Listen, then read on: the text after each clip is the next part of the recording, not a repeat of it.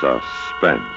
And the producer of radio's outstanding theater of thrills, the master of mystery and adventure, William N. Robeson. You are about to experience one of the most terrifying half hours in your entire life. Three Skeleton Key, starring Vincent Price. Oh, yes, I realize superlatives tend to lose their significance by overuse. How many times have you been promised that a story would be the funniest, or the most dramatic, or the most exciting, only to find that it failed to live up to its advertising? The story you are about to hear is an exception. It is unconditionally guaranteed to chill your blood, unless you happen to love rats. We begin now with Mister Vincent Price in Three Skeleton Key, a play well calculated to keep you in suspense.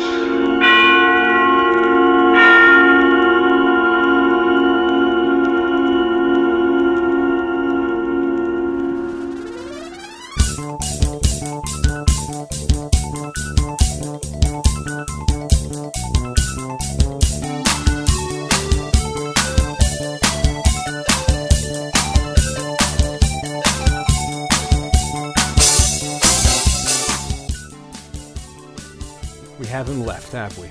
No. We just we sat here just perpetual. Yeah, we just turned off. Hmm.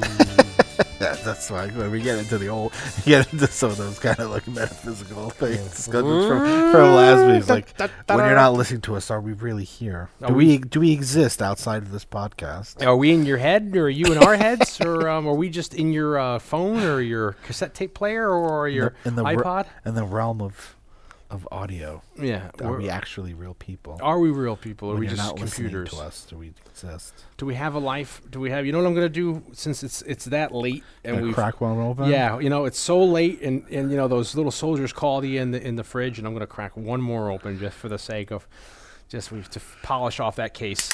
Okay. Well, it's funny. You know, it's funny. I saw. I don't know if it's on Twitter. It was a real weak kind of open. Didn't really sound very.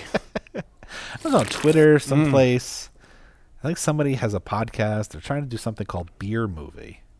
And it's funny because I feel like, for me anyway, the first incarnation of something like this was a thing I did with Dave Hastings, again, props, who did the Silver Mullet cast with me last uh, Halloween time.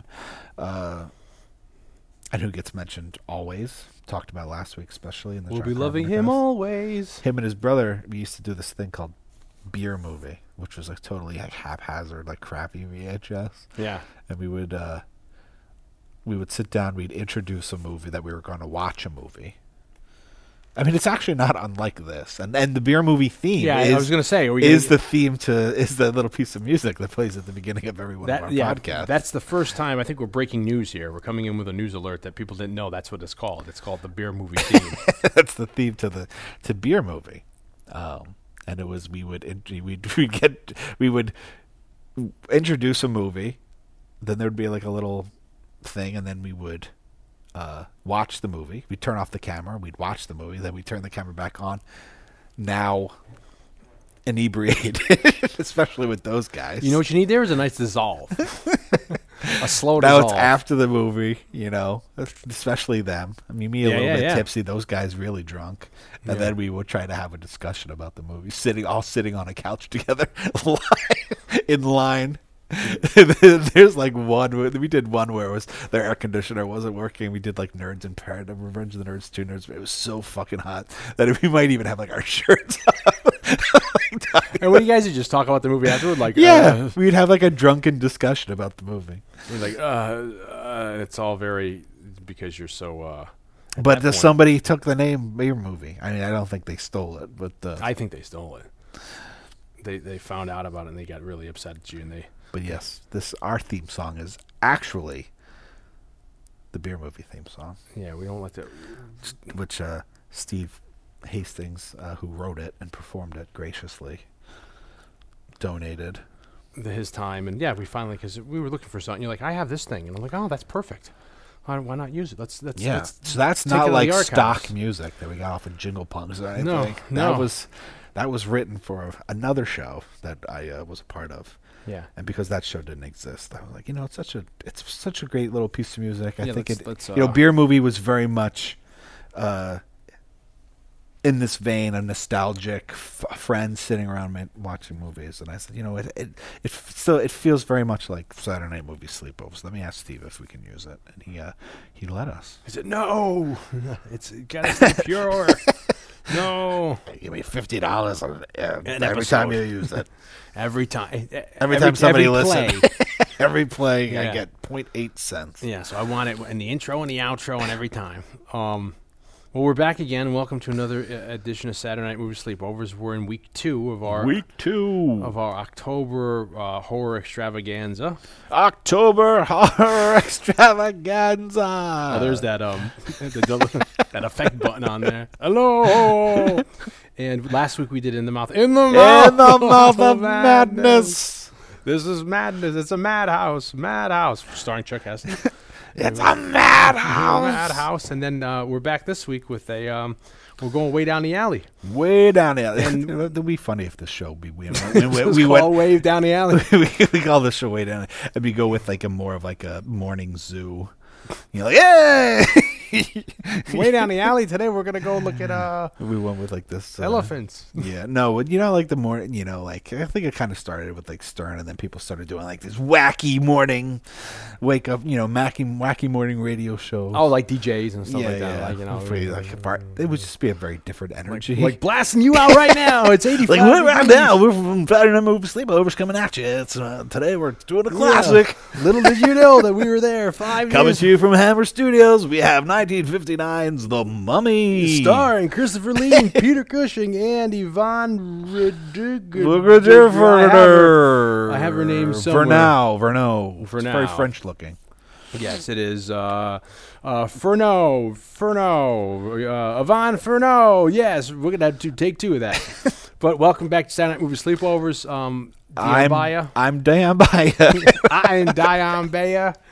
Uh, that's Jay Blake. And I'm Jay Blake. And I'm Diambaya, Diambaya, or like as all my uh, yeah, all my uh, substitute teachers used to call me Diambaya, uh, Baya, as in you want to go buy a car. Yep. That's my pronouncer. That's how I learned how to say Baya. That's my pronouncer, as Al Sharpton says, Dion.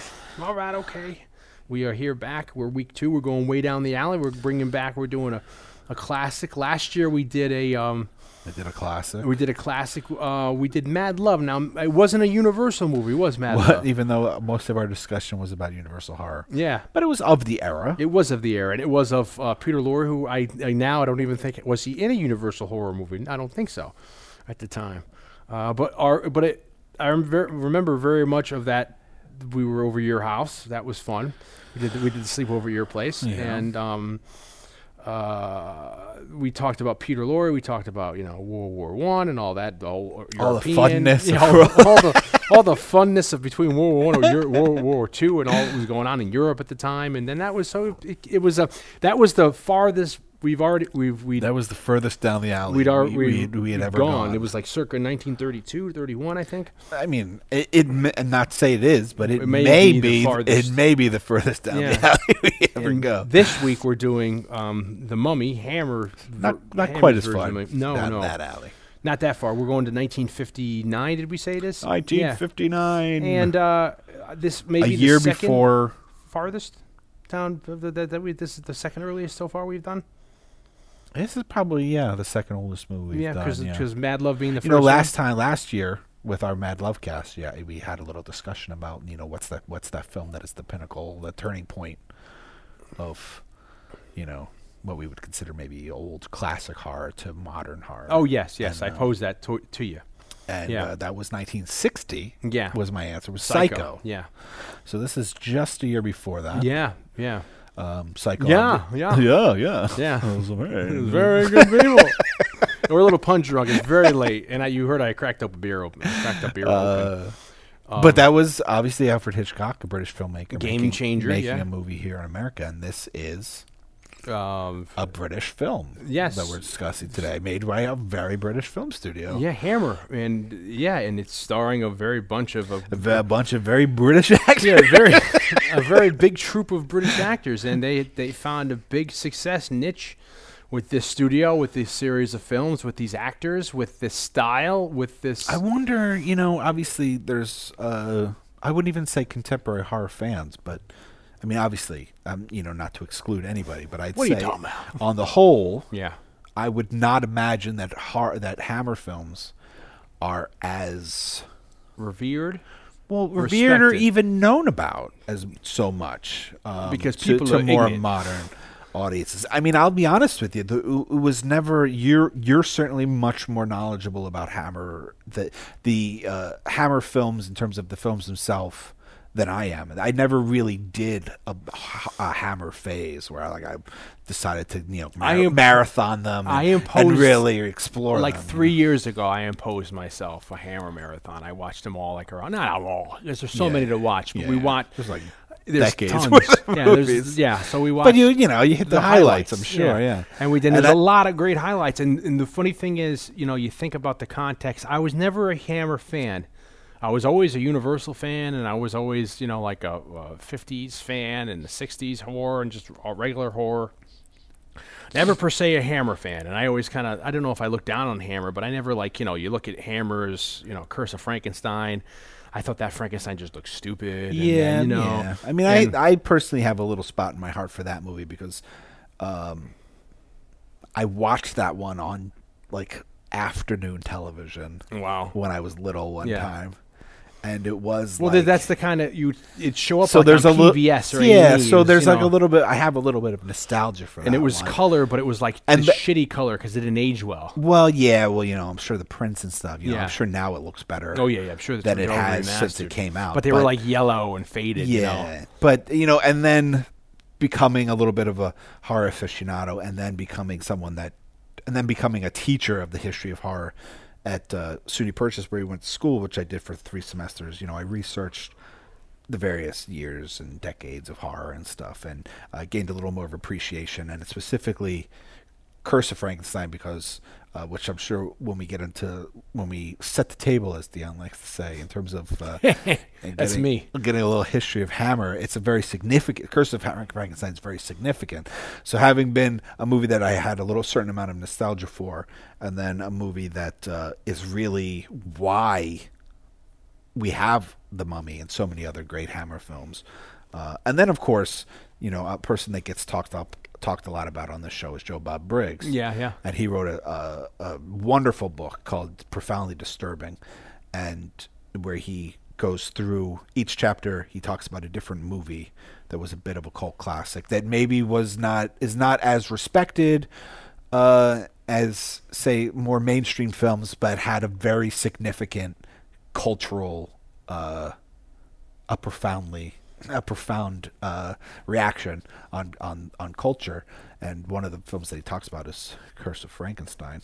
Um, it certainly was a game changer back then, Curse of Frankenstein, for a lot of reasons. And it um, it did usher in a whole new era. And well, yeah, I, I mean, it, without you know, without the success of that movie, you probably wouldn't have the, the you'd have Hammer, but you wouldn't have Hammer as well, we know it, it know, now. That's arguable, too, because you know? there's the, you know, we, we can set the table with Hammer before we get to the... You know, the significance of Curse uh, of Frankenstein then leading into I, The Mummy. Uh, so I, I, I had grown up watching a steady stream of the older uh, horror, sp- certainly Vincent Price, but then a lot of the old Universal movies. And then... Uh, yeah, you were always much more a fan of like the horror... the classic horror actor than I was. Yeah. Like you're much bigger fan of Vincent Price than I am. Yeah. Um... You, I feel like you're probably a much bigger fan of Peter Cushing and Christopher Lee than I am. you know, like, yeah. like to me, it was never. I, I don't dislike them. It's just like it was. You know, they were never. Yeah, I never thought. You yeah, know, yeah, yeah, they, obviously they were figures, and yeah. and especially Vincent Price yeah. was. Uh, you know, had had. Uh, or even Cushing had Star pushed Wars. Past, you know, horror and become a cultural, pop cultural figure, yeah. which now people don't even know who he is. Yeah, and yeah. and of course, you know, Peter Cushing and yeah, and then Christopher like Lee in later years because of his but, longevity. Um, yeah, like I was never really gravitated. It wasn't until I think we I got to college when I started to gravitate towards certain actors, like uh, you know, character actors like Peter Lorre and, and stuff like that, where I started to develop fondness for. Uh, actors of a, you know, earlier than a certain generation, yeah. you know, obviously getting into school and being into you know, the, we've discussed many times, us growing up in the nineties, that independent film boom that also kind of harkened back to uh, the gritty seventies cinema. Yeah. You know, like, like I was into De Niro yeah. and Pacino, yeah. and then of course like Keitel, and like yeah. like I was a fan of actors in that sense. But and as much as I, I grew up on older movies and and you know, Bogart and Cary Grant and stuff, um, in terms of genre, you know, quote unquote genre films, I mean, you could argue the gangster films and stuff, uh, but in terms of horror, like it was never really, uh, like I never really gravitated towards the stars, you yeah. know, those those uh, the actors that became kind of the figureheads. Um, even uh, even though I, I grew up and and loved, you know, uh, Phantom of the Opera and some the of those Lon uni- Chaney Senior and the yeah Lon Chaney Senior yeah. and then and then some of the Universal movies. It was Frankenstein's monster growing up that I was into. It wasn't until later that I developed an appreciation for Boris Karloff kind yeah. of thing. Um, so in that sense, like I feel like you were definitely the kind, you know, you had an appreciation, you have an appreciation for uh, the actors of Vincent Price, Peter Cushing, Christopher, like that generation of horror actors, uh, much more than I ever um, kind of delved into and, yeah. and appreciated. So this is very much uh, a movie that is, you know. Good night, everybody. You're... your thing. Yeah, yeah, of course. So it's it's fun to, you know, last week I think we did a movie that, you know, John Carpenter, I, not to say, obviously you're, you're a fan of John Carpenter's movies, uh, you know, yeah. not even, I wouldn't even say less than I am, but John Carpenter has a very, I have a very different relationship with John Carpenter's movies than yeah. you do. And so. You've hung out with him. And so it's fun uh, to do these. To do this, because this is very much, you have a very different relationship to these movies than I do. I, I, I never really uh, was any big of a fan of the Hammer movies. And then um, two movies got me into Hammer. Uh, first one being a very, very, um, not very well-known uh, horror movie. Um, it borders horror, and it was almost one I was going to suggest instead of doing this movie. And it came out also in nineteen fifty-seven, I think right after Curse of Frankenstein, but I don't know why it's... Hammer's put out so many movies. You'll have Curse of Frankenstein, or you'll have, like, uh, Dracula. I forget what, what Dracula's name is actually called, like, uh, uh, The Blood of Dracula or something. Yeah. Um, the first one.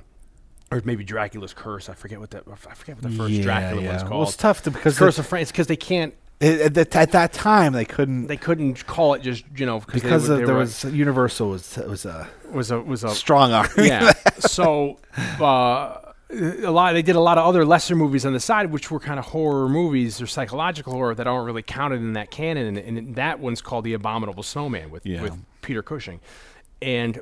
The uh, idea of the Abominable slow- Snowman is a character that, for some reason, I guess Universal never really did. That's like a monster that escaped them. Yeah. And uh, Hammer did it, and it and it it's amazing. Like it's a it's a great movie. It's one of my favorite horror movies. It's of my one of my favorite of the Abominable Snowmans. You know the series. The, yeah, the Yetis. You know, the, it's, uh, it's a subgenre. It, of... You know, it's a great movie. So that came out fifty-seven. Uh, which predates this and even Dracula. And um, then this movie got me into it. So then I'd never seen really any of the other ones. I'd seen maybe Curse of Frankenstein and then the the the the the, uh, the, the Dracula movie that we for some reason can't think of the name of. Yeah. What and, is and then um, Blood of Dracula maybe? It could be The Blood of Dracula, the first one. And I went back and uh, we bought a box set, and I went back and watched them in the order, because then it's very hard to keep them all in some sort of semblance of order, as well as watch the ones that aren't part of these big box sets, like The Man Who Will Cheat Death, or uh, all these other ones that are like also Hammer movies but aren't caught in that canon, and they hold up surprisingly well. Could I mean, Brides of Dracula be the first it one? It could be. Yeah, uh, which year is that? fifty-eight. That's uh, that's sixty. No, then the first there's, one is. There's some before. Yeah, there's one. one. The second. God damn it, Julie! Yeah, Jesus. Sorry, that we shouldn't do that. Make fun of that. But so. Uh, You go watch these. And they do have a nineteen fifty-eight Dracula, just plain old Dracula. Yeah, maybe then that's what it, Dracula. Because we're overthinking it. Because Curse of, well, you're, well, you're right in that Curse of Frankenstein was named Curse of Frankenstein because of not infringing on Son of Dracula. on on uh, or Son of Frankenstein on you know on the Frankenstein Universal films. And that's why they yeah. had to go dr- so drastically different with Christopher so, Lee's makeup, because they couldn't infringe on the copyright that Universal had. Christopher Lee goes and does like this that one I think it's that Dracula movie. And then he doesn't show up in a Dracula for quite a while. He's not in them. And then he comes out in the late sixties and does a Dracula. But you go watch these series and movies in the order, and they're really surprisingly good, and they hold up. They're not just like like genre movies. They're not just like uh, installments. They're actually great, you know, great films on their own. So that was very exciting to think that, like, to, to go explore the canon of Hammer and realize that not only are they just, you know, genre horror movies, but they're actually really good installments of all these beloved monsters that you like. Yeah. And uh, Hammer was an English company in the, um, we got established in the thirties, and then it kind of didn't really have much of a career. It was like a, there was a, a, a company called Eclipse Pictures, Exclusive Films, and they were putting stuff out uh, under the Hammer name. And then in the fifties, Hammer, what do they do? Do you you have a, uh, a, a part of your teaching credentials? Well, uh, yeah, it was. Uh Hammer was kind of started as a partnership, uh, but the main force was this guy named Enrique Car- Carreras, and uh, he he was Spanish-born, uh, but in England he started to open movie theaters, and he actually in- opened what people consider maybe the first multiplex, in that it was a, a large theater that had two screens. Yeah. Um, seated like two thousand people or so. That's and, unheard of at the time. And he played two different movies on those screens. So you could go see this movie or that movie in the same location, which, yeah. you know, nowadays you go see, you know, fifteen movies playing, twenty movies, whatever. Yeah. Back then that was... You had a picture th- house. You had one movie you had to go see. This is playing, or if you're lucky, you have a double feature. You'd go to the drive-in. You'd have to wait to sit through a movie to see the, maybe the next movie you want to see. Um, and uh, that was called Blue Halls, I think. And yeah. then in the... And then in the late twenties, like you said, he, he formed Exclusive Films, um, and that was mostly a bit of a distribution company for British films. Because that's, you know, you get into the that era, that kind of thing. It's like you have a studio that makes their own movies, and then you also have these companies that uh, distribute films that other people are making. Um, Which is, I think nowadays you get a lot of that. Yeah. Or a lot of these, you know, you make a movie now and then you have a Warner Brothers. They're basically just distributors. Well, like, for instance, Troma is a perfect example of a, they make...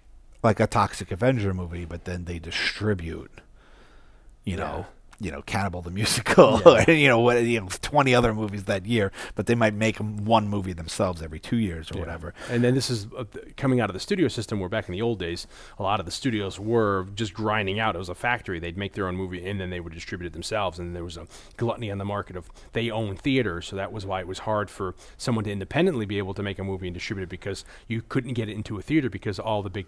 Um, movie, uh, you know, uh, companies like Warner Brothers, Universal, or M G M owned the yeah, theaters. Yeah, it was like you had like the Paramount Theater. Yeah. you yeah. know, like so they would show whatever you, the you, Paramount you, movie You was. Could go make a movie, but then you wouldn't be able to, even like you have a guy like James Cagney, you, you, he'd make a big movie, an independent movie, but then where's he going to show it, because you can't, you know, no, no theaters will take it, because yeah. you need to have a big studio uh, wanting to take it. So, so uh, Enrique Carreras... Um, he gets into the film business uh, through that route, more through distribution and whatnot.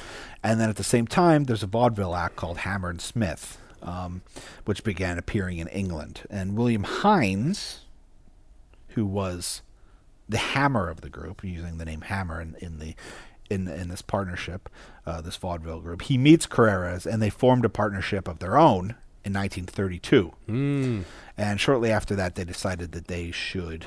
be a separate company that produced films for exclusive distribution, and they called that company Hammer. So they they formed they formed their own company to make movies, and then they would distribute those movies through Enrique uh, Carreras' company, uh, exclusive distribution, uh, exclusive pictures, or whatever the, the company was, the full title of the company was. Yeah. And then for the next two decades after that, the thirties and the forties, um, they made many B movies and yeah. and shorts, and they were mostly crime movies. Yeah, they're staying to like uh, pop material they know will get like a return, so they're not really venturing out too much. Yeah. But they're not in horror; they're in certain genres, crime or maybe dra- drama or historical fiction, or or not historical, historical kind of movies that they know that are comfortable, that maybe have an inherent audience already, like a crime movie, and they yeah. know that they'll be able to make a return on it.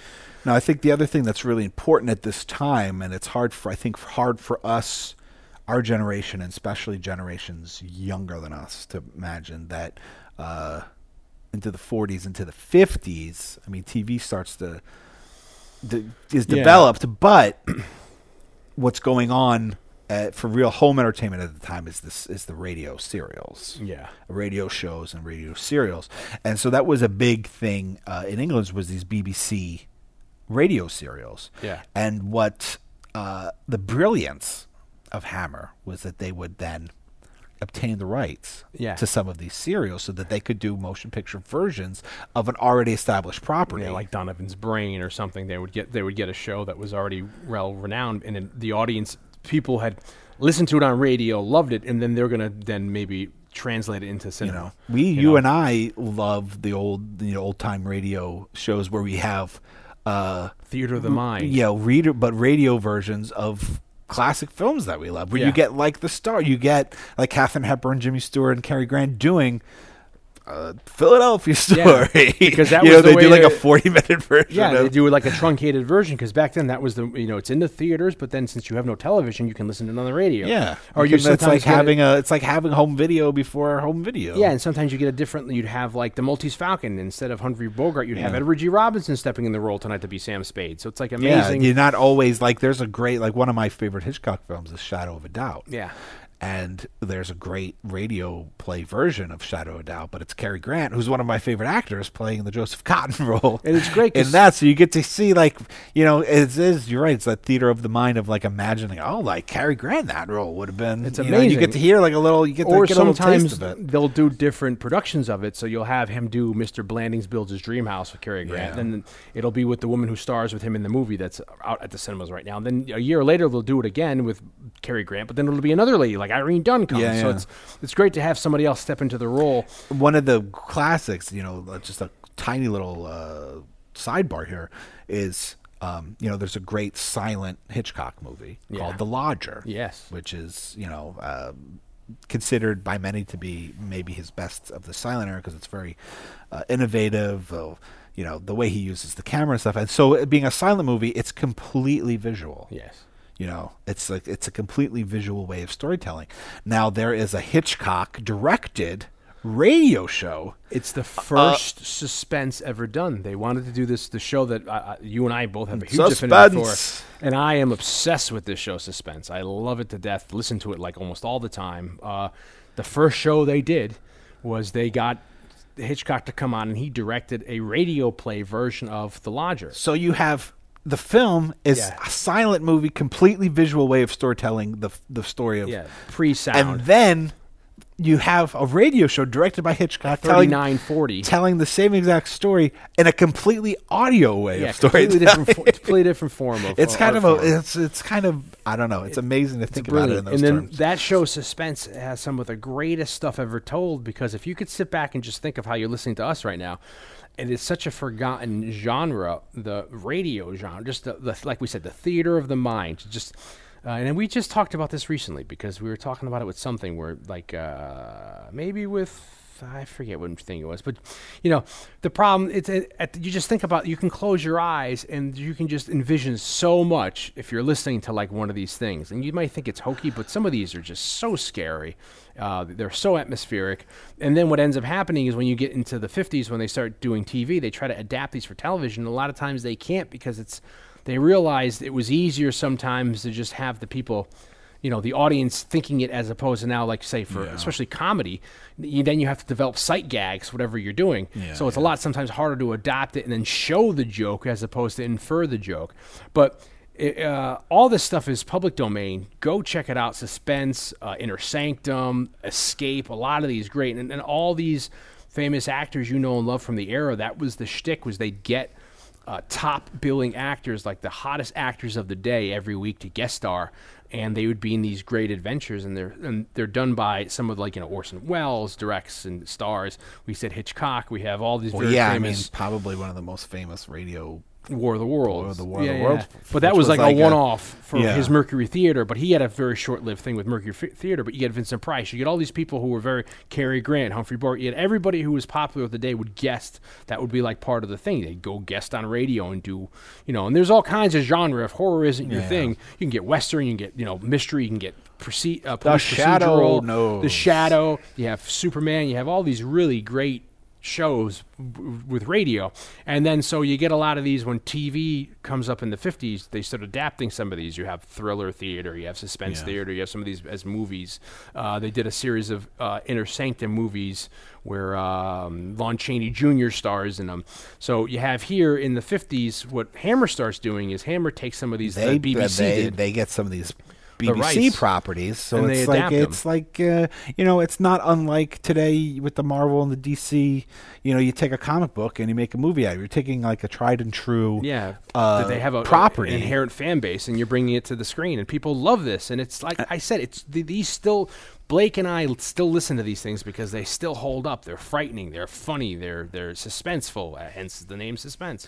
And one of the properties that Hammer. Uh, made a film version of was the Quatermass Experiment, and uh, which we alluded to last week, which we talked a little bit about because it's you know Carpenter has always been talked about the Quatermass films as being a big influence on him, and the music that uh, James Bernard, who did didn't do the music for this for the film that we're discussing tonight, but did a lot of the great The Curse of Frankenstein and uh, the Dracula movies and stuff, um, was a big influence on him musically and whatnot. So we, we brought up Quatermass last And that, week. I think, is the first... They credit that to be the first Hammer horror film, the, cra the, the Quatermass well, Experiment. Well, yeah. I mean, even though it's it's kind of more of a... You know... It, it may be a little more sci-fi, but it's nineteen fifty-five, and it was really successful. And because of that, it encouraged them to seek out more horror properties. Yeah. And... uh But even though it was kind of successful, Hammer was, that's why I said, like, you know, when you were like, well, if they didn't do this, they might still be around doing other kinds of things. The what, Hammer was kind of, before Quatermass, they, Hammer was, you know, it was iffy whether it was, was yeah, going to yeah. succeed. It was like a Republic Pictures. It was kind of like though, doing low, lower budget things. Yeah, and even though Quatermass was, uh, you know, considered a, a success, it still was iffy as to whether it would actually carry on as it's kind of its own studio. So, but that um, was a stroke of brilliance, like they were saying. They were securing the, the rights to these radio things. And they do radio adapt adaptations and stuff like that. And it was getting them money in the bank and then a little more gravitas and then do this Quatermass Experiment, which was... They're like, maybe we should kind of uh, go down this alley a little yeah, bit more. People uh, seem to be into it. And... Uh, At the time, you had Universal in the thirties. There well, yeah, was a well, big that's hit. The other thing is you really got to think about. You know, it's hard to put in perspective what horror was like in the fifties when they decided to yeah. do this. Um, in the thirties, th there was a big hit with horror, going from silent to uh, talkie pictures, and then you had a big mass, really propelled by Universal. Uh, and then other people tried to follow along. We have these great things where they were getting properties like Dracula, because uh, there was a famous stage play at the time off of the book, Bram Stoker. You had Frankenstein. Then they found The Mummy, which we're doing here. They found uh, other properties. And then uh, with the Hays Code coming in and uh, kind of the war coming, they kind of like went off of it. And there's there's a couple, ex which we cite last year in Mad Love's cast. There's a couple movies, I think Mad Love being one of them, that were... That they were like using like these are too horrific. These are helping pollute the mind and that kind yeah. of for a while. Then I think they, um, which we kind of talk a little bit about within The Mouth of Madness too. This yeah. idea of media. They, uh, they voluntarily kind of stopped making horror films. Yeah. You know, well, yeah. I mean, basically in the thirties, they're kind of like, okay. Well, I mean, I think. I mean, I feel like. Uh, Creature from the Black Lagoon well, might be into the forties. No, that's the fifties. So what happens is they stop making in the late thirties. The war kind of starts, and then you have this second wave of of Universal horror where you get the Wolfman movies, yeah, and then you get I the mean, sequel. Yeah. To uh, they're like, well, the Wolfman did really well, so let's make a sequel. Then you have like the Wolfman, uh, you have then you have like a sequel to The Mummy, Mummy's Tomb, Mummy's Hand, and then yeah. you have like a, a, a sequel to the a third Frankenstein installment, The Son of Frankenstein. Then you're like, well, what can we do now? They start doing team ups, Frankenstein meets Wolfman, whatever, and then those yeah, kind of like, you know, which is again, you know, very reminiscent of what, what we know of in like comics right now. Yeah, you know, like the yeah, they're doing these crossovers. So if you can follow these arcs of how these old properties petered out, I mean, it's it, it, you know, you think it's maybe just antiquated, but this could be, you can maybe follow how the eventual maybe demise of these superhero movies, because what are you going to do next? They yeah. kind of peter out, and then what happens is the next thing You'll is, get what they do. What they end, You'll end up getting like, you know... Well, they, they kind of die out. And well, they have, die out because... They have Abbott and Costello yeah, come in. It's like they have Abbott and Costello meets Frankenstein, which was... Uh, they were hugely popular on the radio as being, uh, you know, they were, of course, you go see them in person as stand-up comedians. You'll end up having like... I don't know. You'd have like uh, freaking Dane Seth Cook Rogen. meets yeah. Spider-Man. Yeah, or you, yeah, yeah, you Seth, have you Seth know, Rogen uh, and James Franco. Yeah, or what's Spider-Man. his face, Bill Burr. You know, all these people are like, you know, Kevin James, and that's the joke. Where well, you're kind of sort of seeing these, yeah, these, you know, uh, what's the name of that movie with the with the kids? The kids are the superheroes, and like you know, it's very violent. There's two of them, and Jim Carrey played in the sequel. Oh, you know, uh, yeah, yeah, yeah. What's that called? But you have though, you know, you have them starting to be, or even, I, I mean, it's funny, but the, you, there's always an element, I guess, in these superhero movies of, of comedy, especially with the last, yeah, with yeah. the uh, the little guy that, that gets big and small again. Uh, oh, Ant-Man, Ant-Man, yeah. you know, and that, that's a little more family oriented. But so you have the the, the horror genre kind of putters out.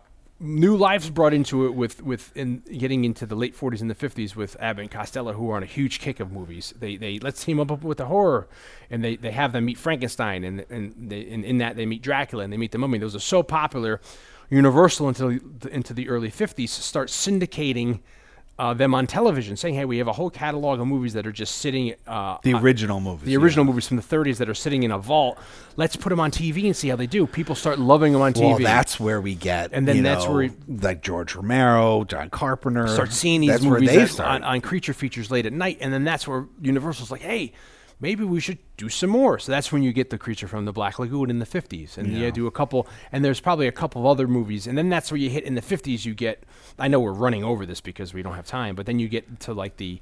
Uh, people were kind of worried about, you know, the uh, the atomic bomb going yeah, off well, or Cold War. That's what I was going to say. For the and most you, part, at least in America, fifties horror, into, horror horror was very much like giant insects. Yeah, it was this, I, this but, idea, you know, of, or not even just America. Godzilla, uh, yeah, yeah. Uh, what's this, Gojio or whatever you call the yeah, damn yeah. thing. Yeah, I mean, that's horror was. You know, thir- the thirties and forties was very much about like this go- gothic horror because of Universal Studios, and then the popularity of those movies. Which yeah. we talk about Mad Lovecast, the influences from of last, reason of that from last October, and yeah. then in the fifties you start getting the idea of aliens, yeah, post World you know, War Two, and the fee- and you have the you have the blacklisting going on, and the fear of communism, but you also have the Cold War happening, and the fear of nuclear, you know, nuclear Fallout. Holocaust and stuff, and, and what's going to affect. So the you nuclear- start getting them with giant ants. Or you get uh, Invasion of the Body Snatchers, which is alien, but also very much playing on those fears of communism. Yeah, Night of the tri- tri- uh, Tripids. It's like you get these things where it's all these things are like, you know, maybe because we're like, again, Godzilla, because we're we're testing these atom bombs that it's affecting the environment adversely. So in the fifties, Invaders from Mars, you have these great movies uh, that came from another world, the Harryhausen catalog. So you don't really have monster movies so much. I mean, yeah. the monsters become the aliens, the the big ants, yeah, the big insects. It's a very different kind of, you know? And it's more of like a science fiction. But horror, at the same time, thriller. they were they were hugely uh, popular. Oh sure, you know. And then you get you have the Blob, the and you thing, have you know thing from another but world. But then you have like then, then Forbidden Planet. And then they try to get like yeah, Forbidden. You go horror going into sci-fi, and then straight sci-fi with Forbidden Planet. Uh, horror sci-fi, and yeah, then you have got a thriller out. You have these kind of parodies, like, "Hey, let's kind of market it to the kids," and it's like, what is it? The teenage, uh, so I'm a teenage werewolf. Oh or, yeah, with Michael Landon. Yeah, you have a lot of those, which are hugely popular because now they're trying to cater to the kids who are going to the drive-in and you know the scene. So they're let's bring the ch- you know the kids into it and have it be niche-y. So in England, they have this. The Hammer has an idea. Well, you know what? We can maybe, you look at these public domain characters like Frankenstein, like Dracula, uh, maybe not so much Dracula right then because Dracula, well, I don't think it was one hundred years old yet, but I think Mary Shelley's Frankenstein was.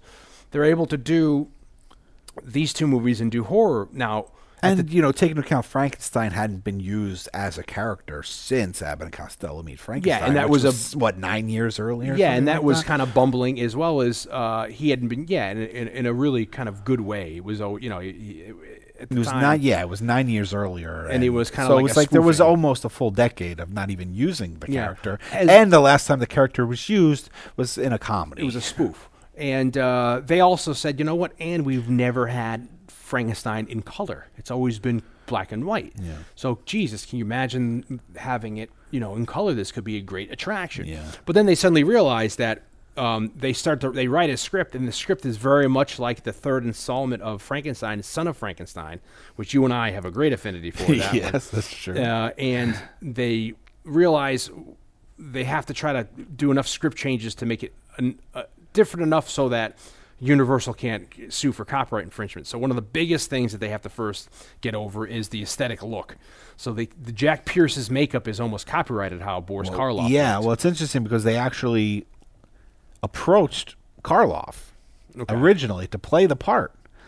And uh, and it's funny because you think of Karloff's age in the middle to late fifties. He's got to be pushing maybe yeah. sixty, late fifties at that point. And he already, hey, you know what? That was I. the last movie I, I said I would do as Frankenstein was The Son of Frankenstein. I'm not yeah. doing it anymore. I'm doing a, a lot of other stuff. You know, uh, I guess if they offered him enough money, maybe he would have. But he's yeah. like, it's kind of like, uh, it was my stepping stone, but I'm kind of yeah, over. Yeah. I've been there, done that. Yeah, I mean, you it know? was now twenty-some years. And now you're, you're a fledgling company, maybe taking an if, uh, yeah. doing something I've already did thirty years ago but, to get my yeah. foray into so acting. They, but they approached him, and, and I think that's what got on uh, Universal's radar, that this was happening. Yeah. And so Universal was like, you know, we can't stop you from making Frankenstein movies, but, but you can't be taking our shit. Yeah, you, you know? can't. Let's you know, let's not make it. Not, let's not rip off one of our storylines for a sequel. And you know that Jack Pierce makeup. Yeah, the boxed head, the bolts on the no, on the uh, on the neck. Uh, the, you know the the. the, the the kind of scar on the forehead kind of a thing, uh, the, you know, tall with the, you know, the, all these elements that you now think of, yeah. which, again, we talk about last year in the Mad Love cast. Like the that amazingness are like, of the like iconic. The, that iconic image that even nowadays today, people can if say. you said to somebody. Even what does Frankenstein look like? Or a silhouette. A, you went to like a twelve-year-old kid nowadays and you said, you know, what does Frankenstein look like? And then we have to, they would probably point to the Karloff. And then again, to, to, to, we keep bringing up Mad Love last year because we talk about all this, but you can't, you just got to sit down and, and pause for a minute and just think of how ignorant, uh, not sometimes no fault of, fault of their own, uh, younger people or Uh, generations are of older stuff for whatever reason. It is amazing to think that this is still transcended and they still maybe can pick out Bela Lugosi as v- Dracula or well, that's the Boris image, Karloff you know? as Frankenstein. It's amazing. When a, kid, when a child goes out for Halloween as Dracula, even to today, they're likely, Basically. most likely going out as kind of the Bela Lugosi Yeah, with version. the V, with the with the V, you know, uh, like the widow's peak and the. Um, Yeah, and, and that, the but I also think, you know, for our generation, yeah, there was a big resurgence in the eighties. In the eighties, you know, I remember we had I had toys. Yeah, there, there was, was a big like, push of Universal marketing them to us. Well, because they wanted to, you know, we can cash in on this. So, uh, Hammer realizes that they can't really do a a, a faithful remake, so to speak, of the, the Universal nineteen thirty or thirty-one Frankenstein without getting copyright infringement. So they have to change it enough. So they do that. They they they change the makeup. Yeah, they hire a, a, and, and they hire a writer named Jimmy Sangster, who ended up becoming like the main they're, writer. Yeah, they're for like most house writer.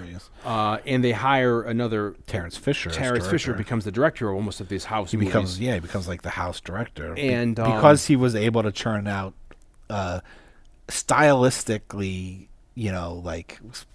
Uh, significant movies. On well, that's what's impressive budget. about these movies. That like they're not in any way just because they're low budget. They still have the decadence and they have the glamour. That's what my biggest fear was approaching these horror horror movies originally. Was are they going to be schlocky? Are they yeah. going to be stupid? Are they going to be like you know uh, Ed Wood kind of movies? And they're it's that's the furthest thing from the truth. It's just a breath of fresh air. It's almost like a if you're a fan of Dracula or Frankenstein or horror, it's just another installment of these movies that you'll love. So. They end up putting out a movie in nineteen fifty-seven called The uh, Curse of Frankenstein, which is very popular. Yeah. And at the same time, you know, they put all their money in it. They made it color. Yeah, uh, like you said, based on the Quatermass experiment, uh, th- that they decided to go try to do something horror. So C- Curse of Frankenstein comes out, uh, clit- critically panned. Yeah. It's the first horror movie in England shot in color. Yep. And like lavish, like red is the, is you know like this Technicolor film stock. It's like lavish. The primary colors are gorgeous. Yeah, it looks great. And it's the first movie ever to really show like gore. Yeah, to be gory. It, it's also so the, like they push the envelope. It's the first installment of Frankenstein in a color movie, and the gore factor. The censors were really first horror movie in England in color in general. Yeah, first uh, depiction of Frankenstein monster in color, and then the first movie to really show like kind of, at least for the day, kind of explicit reds, bloods, and all that kind of like you know stuff that like we weren't even doing it over here for the most part. to a certain extent. I mean, you know, like you have Psycho's black and white, and you have even into well, like that's the, even a year later. Yeah, I mean that's more than a year later. It's like three years later. And you, you know, you're still, you know, he's using chocolate syrup as the blood, and I mean because it photographs well, but it's yeah. like you just think of like this is terrifying for people. But so this movie uh, is very well received. Then they go off like I said they do financially. Financially, I mean critics, you yeah, know, dis- but people love disgusting, it. Disgusting, yeah. horrendous. It cost sixty-five thousand francs uh, to make. And made eighty million. Yeah. So it made over more than seventy times its production cost. Um, and it then in turn made stars and horror legends out of its out of, out of its yeah. main ca- So you have Peter Cushing in that movie, you have Christopher Lee in that movie. I think plays the, the f- Christopher Lee plays the monster, Peter Cushing plays Baron Frankenstein. Yeah, and uh, that's I think their first team up. And then on the side, they make the also in fifty-seven in black and white, they make The Abominable Snowman with only Peter Cushing's in that. Great movie. That's a very suspenseful, uh, uh, horror-driven movie, which has been out of print for a lot of years. It may not even be on Netflix, but I whole, her, uh, wholeheartedly urge people, go check that out. It's amazing. It's a very surprisingly new twist on The Abominable Snowman, Yeti kind of a concept, where they're going out to search it, search for it and, you know, capture it or whatever. That's fifty-seven. fifty-eight, because of the success on of Frankenstein, they say, hey, let's do another one of these. Let's do, let's find Dracula. So again, they look back at the Universal kind of thing, and they see what Universal did. And they're like, okay, what can we do here? And then they say, we have this great troupe of actors. Let's just keep everybody. So they put Christopher Lee as Dracula. I mean, Christopher Lee, six foot four. Yeah. P- Peter Cushing, six, six foot, I think, just a solid six foot. So they cast Peter Cushing as the Van Helsing. They cast Christopher Lee as Dracula. Christopher Lee, I don't think, has any lines in the freaking movie, and it's he's very menacing. And the Christopher Lee uh, uh, portrayal of Dracula, unlike like the Bela Lugosi, who's a suave debonair and he's talking to people and he's got that stare, Christopher Lee's is more like, I guess recently you can think of like uh, what is it, thirty days a night, where he's just like, you know, he's there to just, you know, get the blood and, and suck the shit out of and get out. And, you know, he's that, that's like, he's the scary Dracula. He's the Dracula waiting for you around the corner, very much like the Night Stalker. You yeah. know, he's that Dracula. He's right waiting around the corner. He has no lines. He'll suck you dry and he takes off and he hides, you know. That, they do that. It comes out. Now, at the same time, they're able to um, secure Universal as one of the people in America to distribute it, their the the English movie over here in, in the States. And it's successful because we have, you know, English speaking people in it. They have um, they start using American actors as well, yeah. the Hammer movies. So they make some sort of deal with Universal for di- distribution rights. At the time, Universal isn't very doing isn't doing very well. They're kind of almost on the uh, the the The, like the edge of bankruptcy for whatever reason, because they haven't made out, made good movies in a while. Their horror movies are kind of flagging. They did Creature from the Black Lagoon, but it's still, you know, they're kind of still not in very good financial waters. So they distribute no Dracula. Pun no pun intended. I didn't think of that. They do Dracula. They distribute it, and it makes so much money in the States that it single-handedly takes Universal out of bankruptcy. The, the Hammer film. The does. Hammer Dracula, the, the nineteen fifty-eight the, film version Because Dracula. Universal put it out here. Yeah, and they distributed it. So they have a meeting with the Hammer elites, and I think the actual principal Hammer, like Christopher Lee and Peter Cushing, come in this meeting too with Terrence Fisher.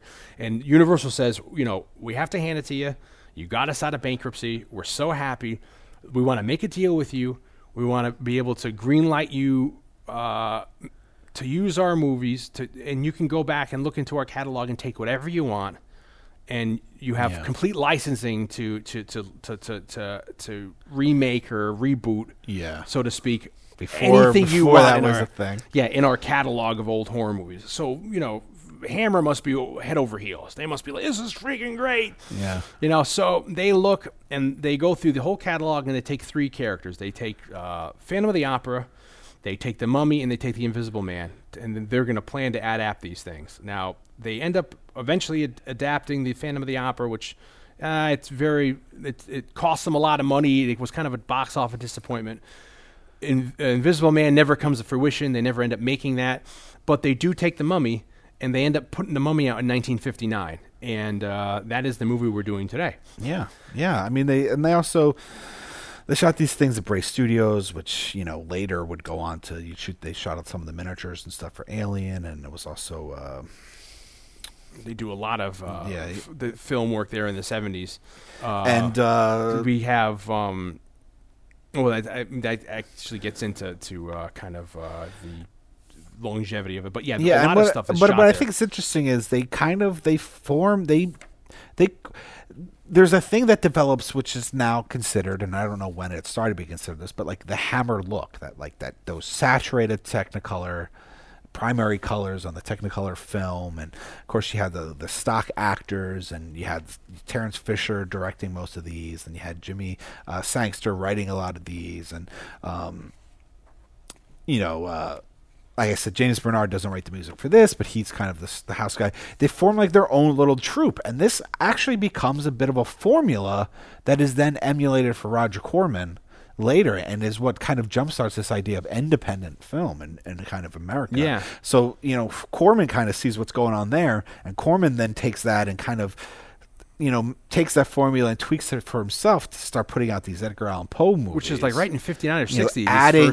adding like bringing that gothic horror back to America. Yeah. With, you know, these color film versions, putting, you know, memorable actors. And that and becomes the, the real competition at the time for Hammer, where you, you end up putting, what is that, A, A, A, AVI, A, AIV? Oh, yeah. What is A I, whatever, his American Artists International. I forget the name of, of, of Corman's company, but he puts out like the um, uh, the uh, Vincent Price one, the, uh, uh, the, the um, what's the hell, hell the name of that first Uh, opus one, uh, how, how, House Usher, Fall of the House Usher, yeah, and that's like amazing. It that like sends up to, sets up to be like the penultimate uh, uh, Corman film, and then they start being very successful, and then he even starts to play on it, and they, they start doing kind of even spoofies.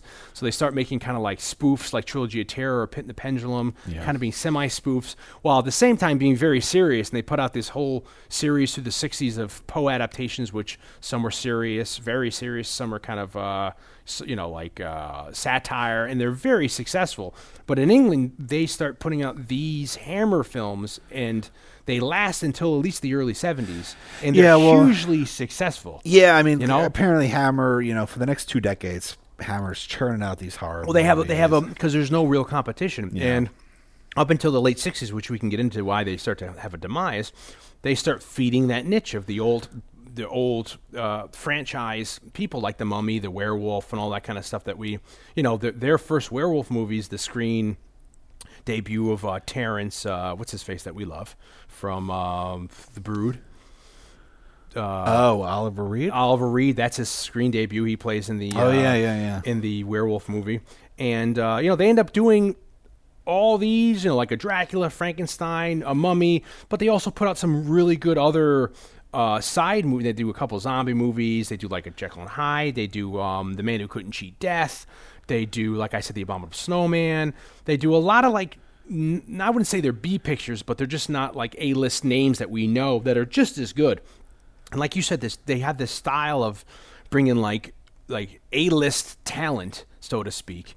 Uh, like, really, like, you know, people that are good at what they do, be like their actors, their yeah. cinematographers, their set designers, their writers, and their right, directors. It's kind of like a weird perfect storm. It's like lightning in a bottle. Yeah. You know, I talk when I interviewed Harry Manfredini for uh, my book, Scored to Death, uh, he talked about how he's talked to Sean Cunningham a lot about, you know, Friday the thirteenth and stuff. Harry Manfredini wrote the music for Friday the thirteenth, and they talk about how Friday the thirteenth really was just kind of lightning in a bottle. You had...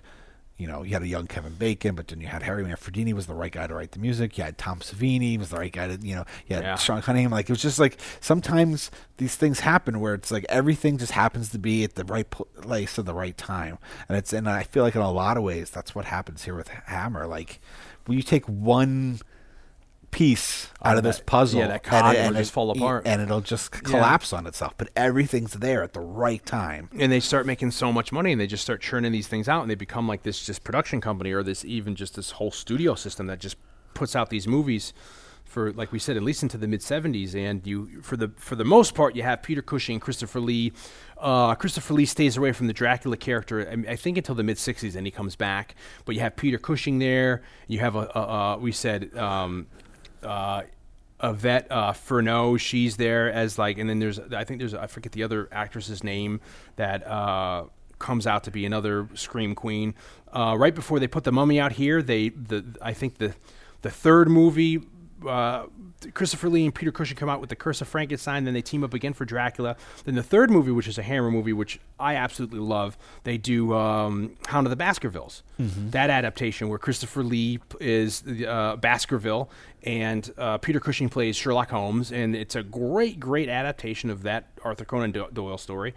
Uh, and that's an example of things that Hammer were putting out that were not yeah. so much horror, but was still genre-y. Sure. And then the fourth thing they come back to do is this Mummy movie. And this Mummy movie basically ends up being a, um, not so much a remake of the nineteen thirty-two uh, yeah. Universal Even Mummy Even though that movie. was like kind of the intent. The, yeah, it, the antithesis. It, it, they end up, the plot-wise, they kind of take all the best elements of the Mummy, Universal Mummy sequels in the forties, which are like... Um, the Mummy's Hand. Yeah, The Mummy's Hand, The Mummy's Tomb, and The Mummy's Curse. And they kind of put all the plot together and they turn out this movie.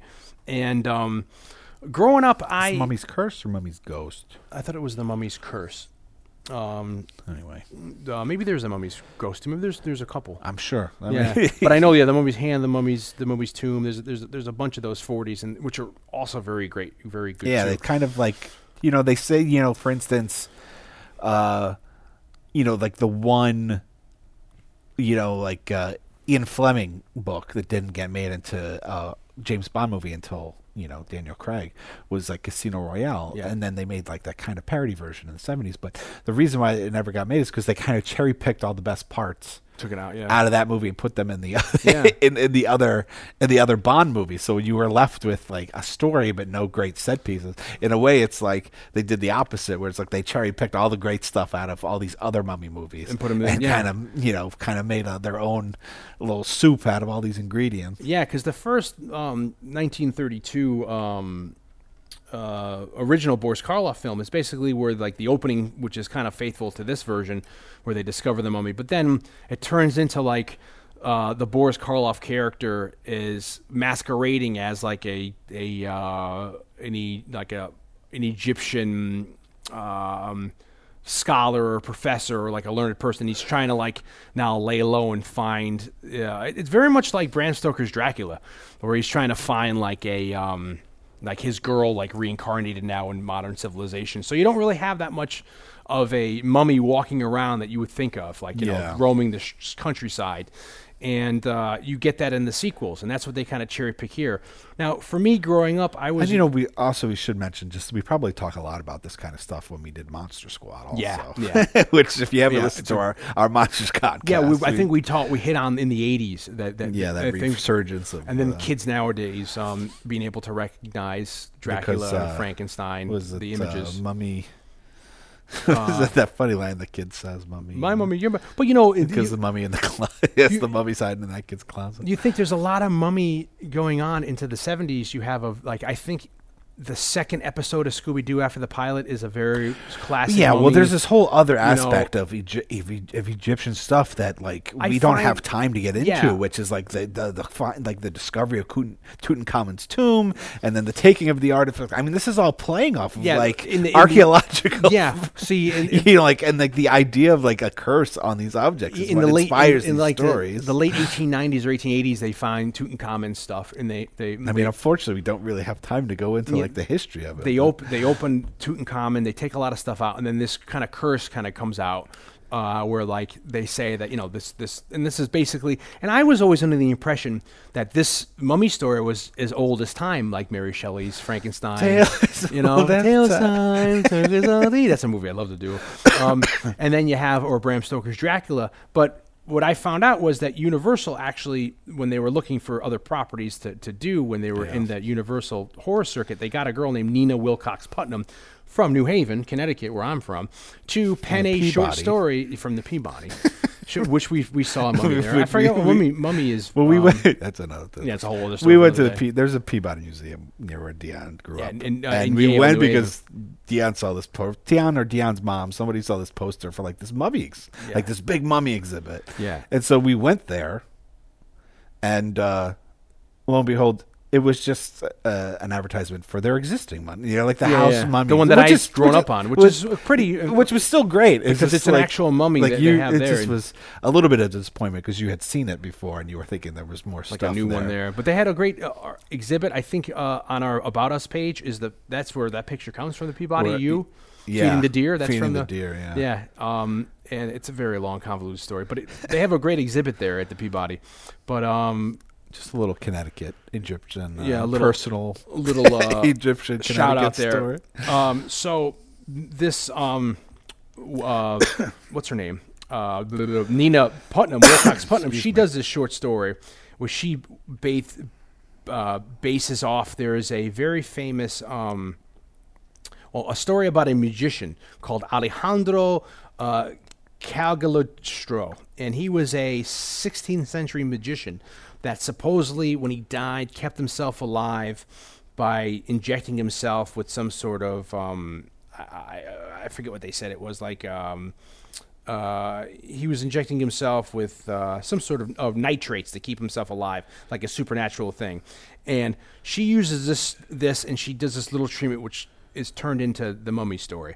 And the element she uses is in the eighteen nineties when they dug up Tutankhamen, there was a suddenly, maybe because the uh, uh, native Egyptians were saying that there's a curse that everyone's going to get.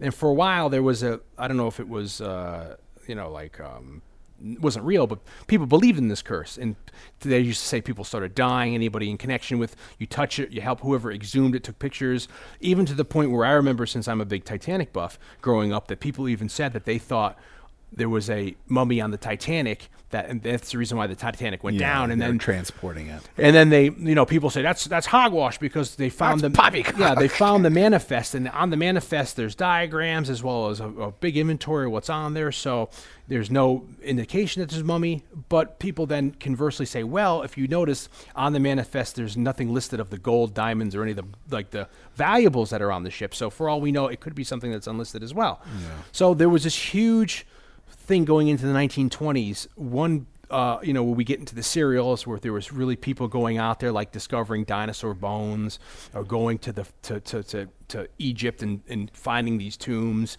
and excavation archaeology. Yeah, they course. were discovering stuff and bringing them back and putting them on tours in London and New York. Yeah, and then that's where we get very decades later of serials, Indiana Jones. Yeah. and, and this the is idea where of, can, um, archaeologists preserving yeah, historical uh, artifacts. And you have these contemporary writers at the time, like Edgar Rice Burroughs, or people like developing these people like Doc Savage and Quatermain to, to, that were doing this kind of a thing. And so this woman, um, Putnam, comes up with the idea of this mummy curse where these uh, people open a tomb and they get a curse on them, and, th- and then they accidentally read this thing that brings a mummy back to life. And the mummy's going to go out and kill everyone to get revenge uh for anyone who, who desecrated the, the yes. tomb, because they're basically bona fide grave robbers. Which, you know? In a nutshell, is the plot of this, of this mu- movie, yeah. this mummy movie. And um, as well. I always grew up being, since I was raised Roman Catholic, I was raised on like the sword and sandal, you know, Bible epics, you know, with those big Cecil B. DeMille set pieces, plots, the color. So when I first saw this movie, this was so reminiscent of that with the yeah. music. I was going to say, like, what you know, was it? Because we had talked about for for this October Halloween extravaganza, horror extravaganza, you know, we, since we're doing four or as in five movies last year, we did five because there was five Fridays, um, you know, we wanted to do something that was a little bit of a throwback. Like we said many times, last year was Mad Love. This year we wanted to go not quite as far back, but a little bit more down the alley and, and do something Hammer related. And so there was a little bit of a discussion of which Hammer film we were going to do, and you uh I was, like, Re- I was like, the mummy. You really wanted to do this one, so I was gonna. I, I was that, almost like I said, I was gonna suggest Abominable Snowman, but, but that team was on like thriller. Yeah, we were. You were thinking that maybe that's a little more thriller. So I was very curious, um, because at the time I wasn't. I just said, okay, that's the one you want to do. Let's do it. Like I would rather do, you know, you know maybe maybe a yeah, Frankenstein or horror, yeah, Frankenstein yeah. or, or a horror movie or or a Dracula movie might be, you know, um, you know, more because they're more recognizable properties.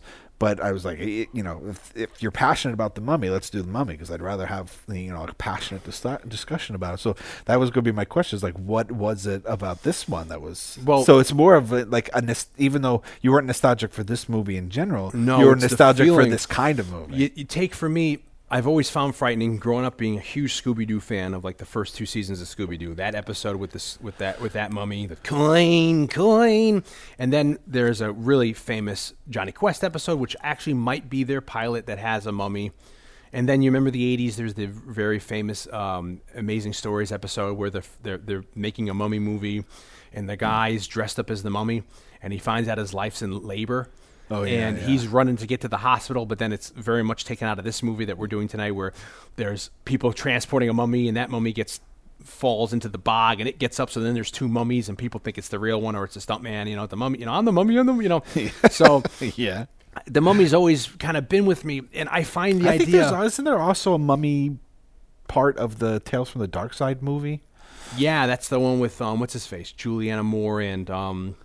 Uh, what's his name from, uh, you know, from Boardwalk Empire, uh, from New York native, you know, from Reservoir Dogs. Oh, uh, Steve Buscemi? Steve Buscemi's I couldn't yeah. remember if it was actually Steve Buscemi or somebody that kind of looked like yeah, Steve it's, Buscemi. It's a young Steve Buscemi. He's the one that like has the curse or whatever, reads it off to, to whatever.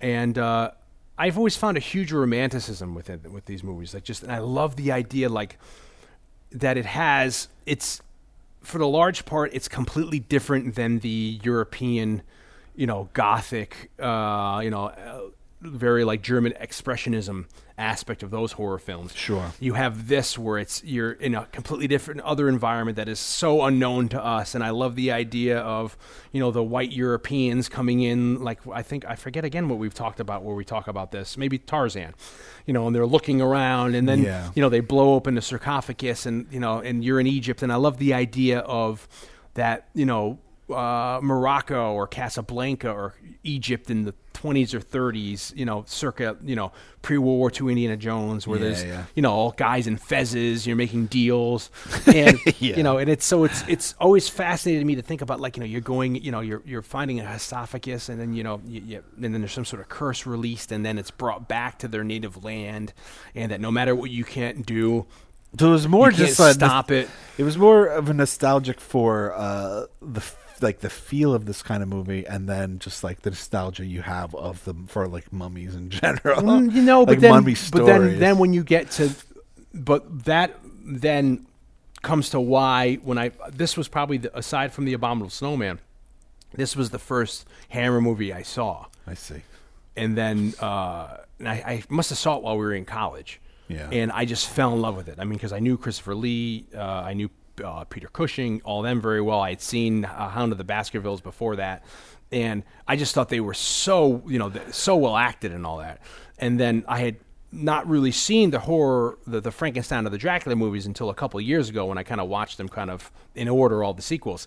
So it, all that affinity of growing up and the, the, you know, of me growing up on like Ten Commandments and all those kind of historical movies that take place in Egypt that yeah. are religious based, and then seeing this movie and it being so well done, yeah. and you know that tale of the mummy coming in. And to me, this seems kind of like more even than the original Universal Boris Karloff uh, nineteen thirty-two mummy movie. This mummy movie, the story seems a little more like the the, the tale. Uh, you know, the the classical epic where, yeah. you know, they open the thing, they break a curse, and then there you have a a, a, a yeah, guy the one there. Guy warning. Yeah, you know, and then he like ends a, up being. It's a bit of a morality. And it's tale. the same. It's the same plot they end up using in the Brendan Fraser mummy movies. You know, in, yeah. in, in the late nineties, where this is the same. They kind of take yeah. this plot. There is that the notion thing. of like you know, there's. It's an interesting. movie. I mean, it's an interesting tale which be, has been told, uh, you know, different ways many times, but it is like this notion of, uh, you know, they're not necessarily in the right. No, not at all. You know, it's like, so there is this question of who's right and who's wrong, and maybe no, but none of them are really right. But there is like, you were so worried about whether you could do it, you didn't stop to think whether you should do yeah, it. Yeah, it's very much that. And I think that was a lot of. In those days, this this starts off in eighteen ninety-five, exactly one hundred years from last week's movie, uh, In the Mouth of Madness. You know, one hundred years before, and uh, yeah. they they open the they open the thing up. Um, I love how you ha- you have Peter Cushing's on with his father, and they're, they're, his father's a, a, a big uh, archaeologist, and they're they're on, they've been working all their lives. The father and certainly the son, who's been studying under the father, to find this mummy. Um, they find the mummy. They're on the edge of, uh, you know, making entry into the tomb, and uh, we explain away why Peter Cushing can't be there because he broke his leg in an accident, and he's trying to wait the leg to the leg to set. They they're able to gain access in. Uh, the father goes in with another guy, and then inside there, the, the, the mummy is awakened. Goes in with like, like an uncle or something, yeah. who's like the really the voice of reason that nobody's listening. Yeah, to. He's like maybe well, he's, he's like we gotta get him to the hospital. We're gonna set his gotta set his leg properly for Christ. Yeah, he's like, like saying, you know what, maybe you should go to the hospital here, uh, as well as um, you know, maybe we should wait. And then the because the father all his life have been has been searching for this. As soon as they open the tomb, they go right in and they kind of let caught. you know, throw caution to the wind. And in there, the father starts fiddling with stuff, and he takes something up that opens a secret door, and out comes our mummy here, um, whose name is uh, Arnunca, and um, kind of scares the father into a, to a insanity. Yeah, well, he starts reciting. And we don't know what happened. Yeah, the father starts inciting. The, the, he opens, he takes this thing off the wall, and then that opens like a secret compartment, yeah, you know, on the other side of the room. Yeah. And uh, he then he opens up, and then he opens the scroll, and he starts reading the hieroglyphs, translating the hieroglyphs of the scroll. And he doesn't realize that what he's reading is like basically the the Klatoff. Yeah, it's the incantation to actually bring someone back from the dead, and it wakens up uh, the mummy, and the mummy's about to kill him, and then we find out later on why it doesn't kill him, but then it just drives him mad. Everyone runs in, he's cr- insane. The movie cuts to six months later. Christopher Lee's, uh, Peter Cushing's legs all messed up because, of course, he didn't have his all set. Fucked up. He's limping, and, and they're, they're, they've taken everything out of the tomb. They're just about to leave, and uh, he's like, Jesus, you know, my father, he's, he's in an asylum in England. He hasn't changed. He's kind of catatonic. They Sorry bl- about the balls. Yeah, it's a lucky shot. That's all. That's a flashback to last week's uh, cast. Throwback.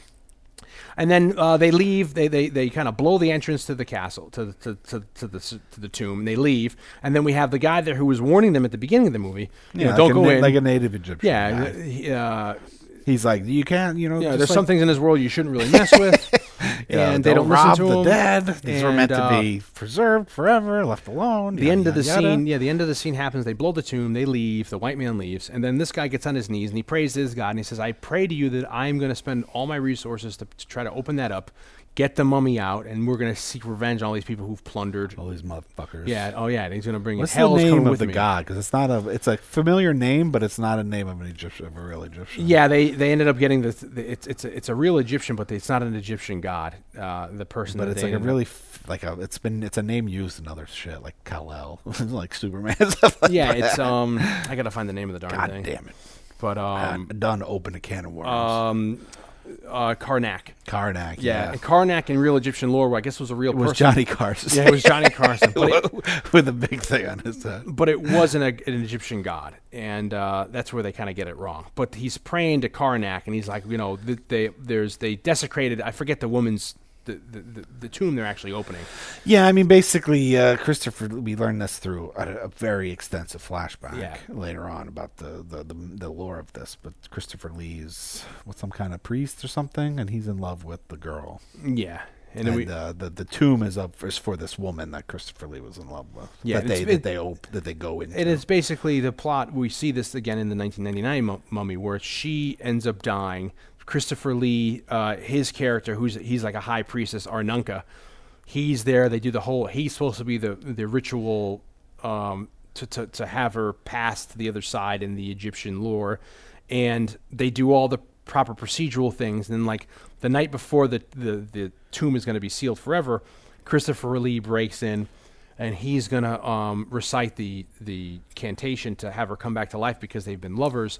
Right before he's literally about to say the last word, and you can see like movement on her eyelid. Yeah, she's kind of waking up. They uh, the people break in, they're like, what are you doing? And he's what like, shit.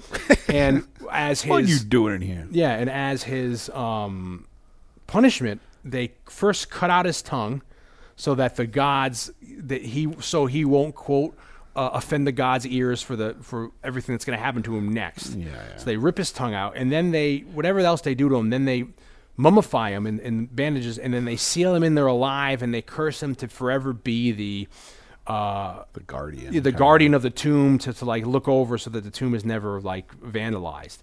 And then, so he's very much like an Edgar Allan Poe story. Yeah, he's, he's walled in. He's walled in alive, very freaky. And that's how... And that's, that's the secret passage that the father ends up accidentally yeah. opening when he takes the thing off the wall. And that's that's the fate of Christopher Lee as the mummy's character. So uh, we have our man who's the Egyptian who, you know, who prays to Karanunk that he's going to avenge.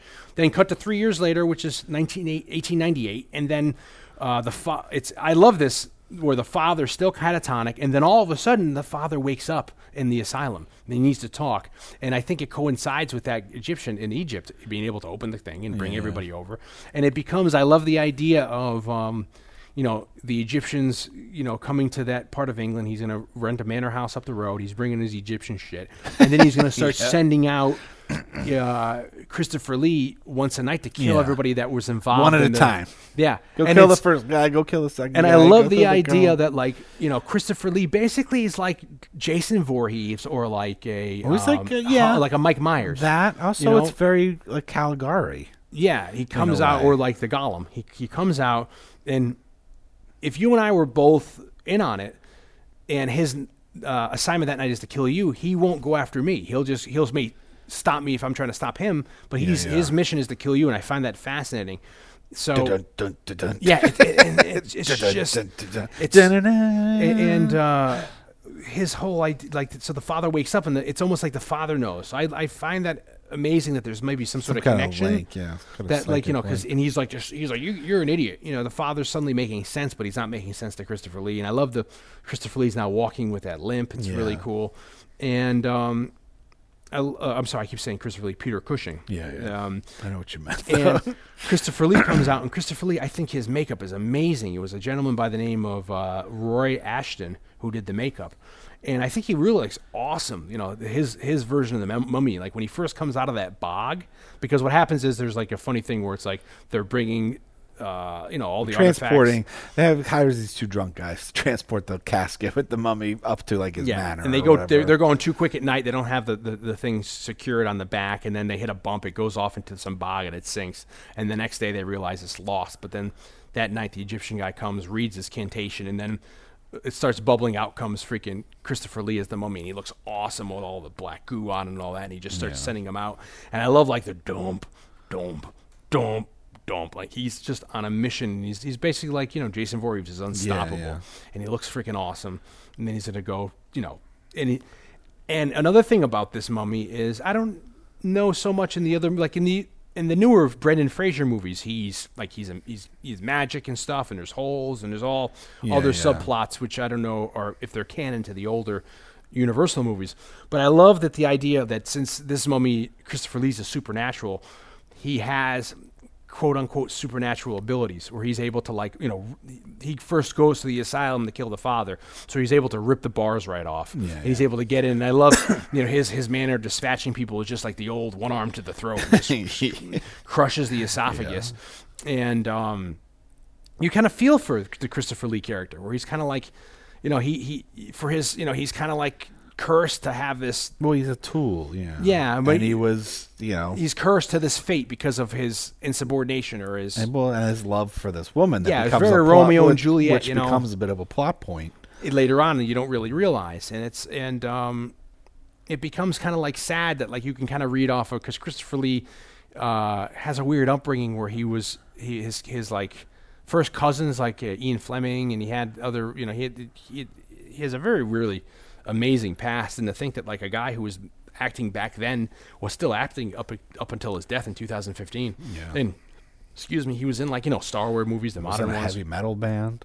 Yeah, he was in all kinds of. You hear that stuff where he's like, so, like. Yeah, he was sliding. helping them because they were all big into like him, and he he did vocals for an album or two. Um, he's a really, I mean, even P- Peter Cushing too has a, has an amazing kind of a, a, a life as well. But it's it's it's uh, really cool. Just just. You know, I th- he he I think studied as a mime for a while, so um, he he's really able to try to convey in his face. You know, if, if you have no dialogue, the, the, the kind of like the empathy that he has, or sure. the, you know, the solace of this whole. Uh, but also, situation uh, also on. Because he's kind of so big. I mean, there's also a menace. Yeah, I mean, there's a six foot four frame, and how they kind of design the bandages around him. It's almost like they're kind of skin tight, and by this time they've kind of formed over him. You know, it's so frightening to see his eyes when they like kind of wall him in. initially, yeah. and then to see what it's become like four centuries later, that he's just been hanging out in there. And it's just, it's so scary to me. And then it's like, I go to England a lot, and and I, I really get scared of silly of me, but like at night when I'm in like a rural area, I get scared. Like freaking England at night, this is where yeah, you yeah. a mummy might walk fucking by. Or a fucking you know, mummy might show up. Yeah, you're like, or you're on the moors, you're gonna find a fucking werewolf, or like zombie. The origin of zombies, aside from the voodoo aspects, there's a lot of ghouls and stuff from like the fourteenth and fifteenth centuries on the English moors or in England, and it's kind of like that scares me. So I get really scared at night being there with the fog and the stuff, mm-hmm. and it's like I'm gonna think some monster's gonna go walking by, and um. I think he's just, it's it's just such a great thing that he's a tool. He goes, kills, comes back, and I love the whole plot points where he goes after first uh, the Peter Cushing, the, the father's friend of the family. He comes in, and he goes after him, and, and Peter Cushing, you know, it's he has his gun locked up, so it takes an hour for him to get the gun out. yeah, and yeah. he and he's, he unloads freaking the whole, you know, six shots into the back, and I love yeah. the squibs. Yeah, this, yeah. You know, the squib effects are amazing, and then later Dust. on... It's great, and then later on when he comes through the the um, the, the the stained glass or the the, the uh, glass windows to, to go for Christopher uh, Peter Cushing, Peter Cushing has that double barrel shotgun, and I think that's like the best set piece in the whole movie where he just shoots both barrels off of, uh, Christopher Lee's chest, and you see like yeah. huge explosions. Well, they say you know Christopher Lee, you know he got injured. he got he got fucked up on this. Yeah, movie. like the, the squibs, all the squib hits would take took weeks. To heal, left the powder bru- burns, left burns and bruises, um, and then uh, he, he was supposed to crash through like those doors or something. When he first, some... when he first goes and kills like the uncle character in the house, when Peter Cushing like unloads the revolver into him, he's supposed to come through the front door, which is a giveaway door, and he says like right before they were about to film, some set hand uh, put the latched, put the like the uh, the chain on the door. Yeah. So when they they do the take, which is the take they use in the movie. He puts his shoulder in it and takes the door down. He like ripped his, he, he like, you know, did all this damage to yeah, his shoulder. Yeah, like dislocated his shoulder or broke something. Because of that, but he just, you know, as as the thespian he is, he played the scene out because the scene, he walks up and strangles the fucking guy, then they yell cut. And then later on when he takes um, um, Yvonne uh, Furneaux, he says a lot of times in these movies, which happened in Dracula and this Frankenstein, or in the, in the, in the Mummy movie is, you know, He the girl faints, and then he has to take this woman up who's like dead weight. Like a limp woman. Yeah, and he has to pick her up in his hands and walk back with her. So he said with this, you know, with he had a, he was having problems with his shin and ankle because there's scenes where he's walking into the bog. There's all these pipes and warmers and lights to make the effects of the bubbling yeah. and stuff. So he's knocking his shin and ankles on all that stuff, and he's tripping. And then he's carrying this woman into the bog, or he's walking on sets with her. So he, he did all this back damage and all yeah, that. Yeah.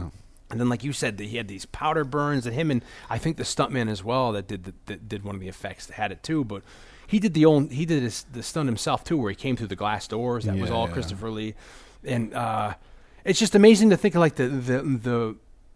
the filmography these guys had, where like Peter Cushing and Christopher Lee are like doing movies in the late fifties, and Peter Cushing dies I think in the late eighties, early nineties, but then Christopher Lee goes until like like I said like two years ago. He has like a resurgence. Yeah, yeah, and then he you know he he shows up. He's in the Lord well, of the Rings. Know, was, yeah, Tim he's Burton in, started using him too. Yeah, because I mean Sleepy Hollow is very much an homage to the Hammer films. Yeah. You know, uh, and then even so much so where he uses Christopher Lee, but he uses I think he even puts in you know the guy who plays the poacher in this movie, the drunk poacher. Yeah, I think that guy, I forget that actor's name, he shows up, I think he is a cameo in the Tim Burton movie too, you know, and yeah. that certainly was very much an homage to to the Hammer movies. But um it's just amazing to think like sixty years this guy's still, you know, and then like in the, in the last Star Wars movies, he's he's a Jedi, he's fighting freaking, you know, Yoda jumping all around and stuff like that, you know, yeah. or him being the high priestess in the Lord of the Rings. He has like such a, you know, he's in all these great franchises now yeah. that now he's, uh, which is great. He's now kind of um, been brought to this whole new generation, gen- of people, generations yeah. of audiences because of that. And, uh, I thought Peter Cushing is so good in, in, as the, you know, the tormented, you know, he's such a good looking guy, Peter Cushing at the time. He's like, you know, he's young and he's, he brings such believability to it. Like he's kind of like, uh, he's tormented. Like he doesn't know what to do with his dad. Then when his dad's killed, he's like, what am I going to do? And he's trying to explain, like, I think there's a mummy coming to get me, you know? yeah, he's and trying like, to tell the police, I think, what if it's coming for me? Yeah. And they're like, you're a freaking what, idiot. What if I tell you he's going to try to kill me tonight?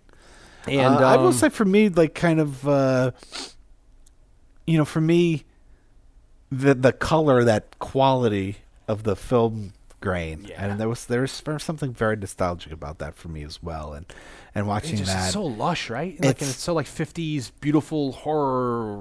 There's just a look to things like that film stock. There's such such just just so, such a weird look to it. That's so beautiful in a certain way. And and I kind of love that it's all sets. Kind of like so clearly, I know. But there's there's a you could tell they didn't have a big budget, but they're certainly using it to their fullest with the soundtrack and at the beginning, like the Egypt. Bog and then the Egyptian yeah. stuff, like you know? All that is like very reminiscent of in some of the T V shows that would come later. You know, yeah, even stu- like yeah. like Gilligan's Island or Star Trek. You know, like that has like this confined feel, which you know we talk a little bit about like the claustrophobia of that kind of feel in last week's episode of. Uh, in the Mouth of Madness, but there's a there's a very nostalgic like sound stage set set and uh, you know, there's something very uh I mean the set designer um should name his name Bernard Robinson. He he's great doing the set design. I thought that was amazing. Uh, the score itself, I forget who did the score, but he's got a weird he's got like one of those cra- he's got some crazy names. I found a lot of um, Franz R- R- Reisenstein. I wonder if he did a lot of the Hammer movies. He doesn't he actually didn't do a lot of movies in general. I think he only did one or two other Hammer movies. I mean his filmography is not that long. Um, like I said, this guy James Bernard did like the Frankenstein movies and the, yeah. and the Dracula movies, and his, and he's become kind of uh, known as a quintessential. Um, and he did the Quatermass movies, yeah. and he's like considered one of the great horror composers. Uh, th- this there there's a, this is a beautiful score. There's something very reminiscent of something like, for instance, like. Uh, Aladdin. Yeah, well, yeah, you know the music is very reminiscent of that, which is understandable given like the the place and the time that this. There's um, scenes where they're um, where I think it's when they're back in England and they're kind of waiting, and maybe Christopher or Peter Cushing's having a scene with his with his kind of like fiance or wife, that the music cues are very much to me like straight out of. I mean, it's a reversal, of course, but it's straight out of Bram Stoker's Dracula. Like yeah. the music cues, that, that very like love between the scenes where you have Gary Oldman and and um, what's her face, uh, bu- bu- bu- bu- Winona Ryder. Yeah, the scenes that they play together, the romanticism of that, like the even I it even sounds like it's almost identical to medley, yeah. the melody there, which um, I found great. And it's just it's amazing that for the lack of budget they had, they made it look so big, and they made it look so like maybe like studio. Like American studio film, like an M G M yeah, yeah. or a Warner, that they're able to accomplish with it. And uh, I mean, the, the movie turned out to be a success. And I just like, like, like I said, like Christopher Lee's character is so like he's so like menacing. That's his six foot four frame and how he looks, and he's well, frightening. Just, I he's think much more scary to me. As cool as Boris Karloff looks, like kind of that beautiful Jack Pierce, like you know, uh, wrinkled face, which yeah. I think is amazing looking.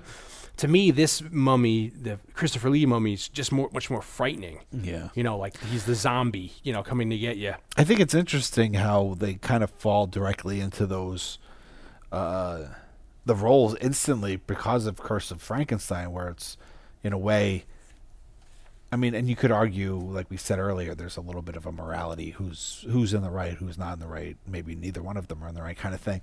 But it's like, in a way, it's like Peter Cushing always plays the hero, and and Christopher Lee's always stuck playing the monster. Yeah. I wonder if there was always like... Well, there's the exception to... Christopher Lee's like, God damn, why can't I play that? I think the exception the to hero. That earlier on is in um, Hound of the Baskervilles. Christopher Lee's just like the guy who's having the problem at the Baskerville yeah, mansion, yeah. which is nice. And then, but in these horror movies, he's yeah, he's always he's, he's the he's Frankenstein's monster. He's Dracula. Yeah, Peter Cushing. Like if there was like if there was a rivalry, or maybe there was even like a, let's do like a switcheroo where they yeah. kind of reverse roles. Uh, I know, remember like that. What is that? That Terror Train, or there's that seventies movie with the two of them, and then Telly Savalas shows up where they're not oh, really yeah, yeah. villains. I mean, you know, Christopher Lee isn't really playing a villain so much. They're playing like kind of like the same kind of person. Um, I also think to point out in this movie too that there's very little gore, and I think that's pretty crazy to think that there's there's not so much. I think, and they did that as a conscious decision. I think um, what's his face, Terrence Fisher, the director, he says, uh, "quote um, I've always tried to avoid being like." Uh, blatant any pictures, and whenever possible he wanted to use the camera to show things, especially nasty things. He wanted to show like have people think like uh yeah. implication as opposed to showing it. And I think they do that successfully here, where certainly because of the source material in Frankenstein and Dracula, you have to show blood. There's, yeah, it's, yeah. Frankenstein's gory because he's a body that's stitched together. Dracula's gory because he's sucking blood. Where this movie, yeah. the only real violence is, you know, mummy breaking in and just grabbing you by the throat and just breaking your windpipe and, okay, walking out. Or this is like the only really violence you have is just like the, the great scenes where they're just shooting them. And, you know, it's almost, there's like three times where you think Peter Cushing's done.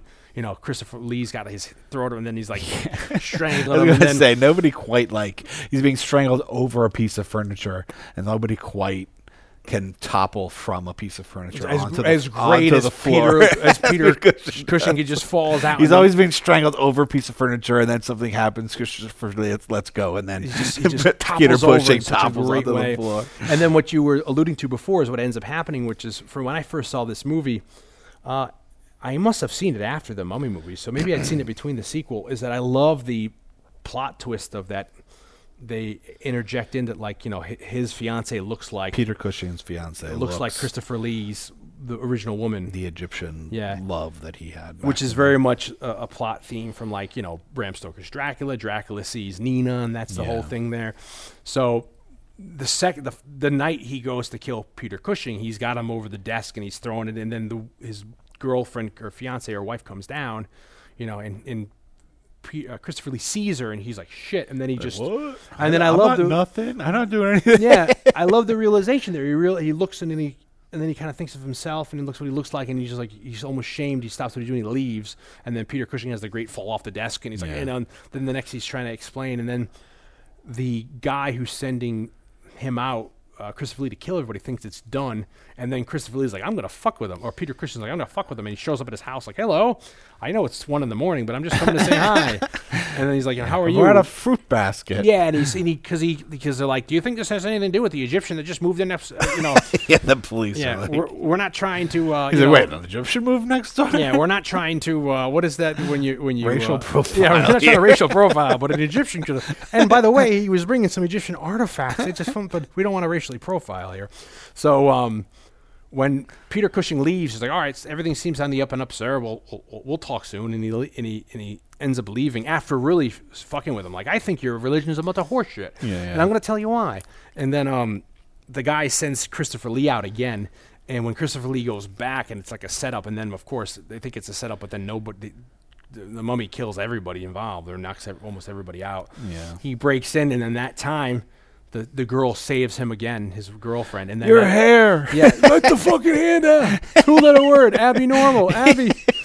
Yeah. Well, there's this moment where she comes in, and there's this moment where she has, she has her, her hair, hair down. She has her hair down earlier in the movie. Yeah. He's like, I never really noticed that with your hair in that style, your hair down, you look surprisingly like the the whatever. And so she has her hair up in the in the sea towards the end of the movie, and Peter goes, like, put your fucking hair down.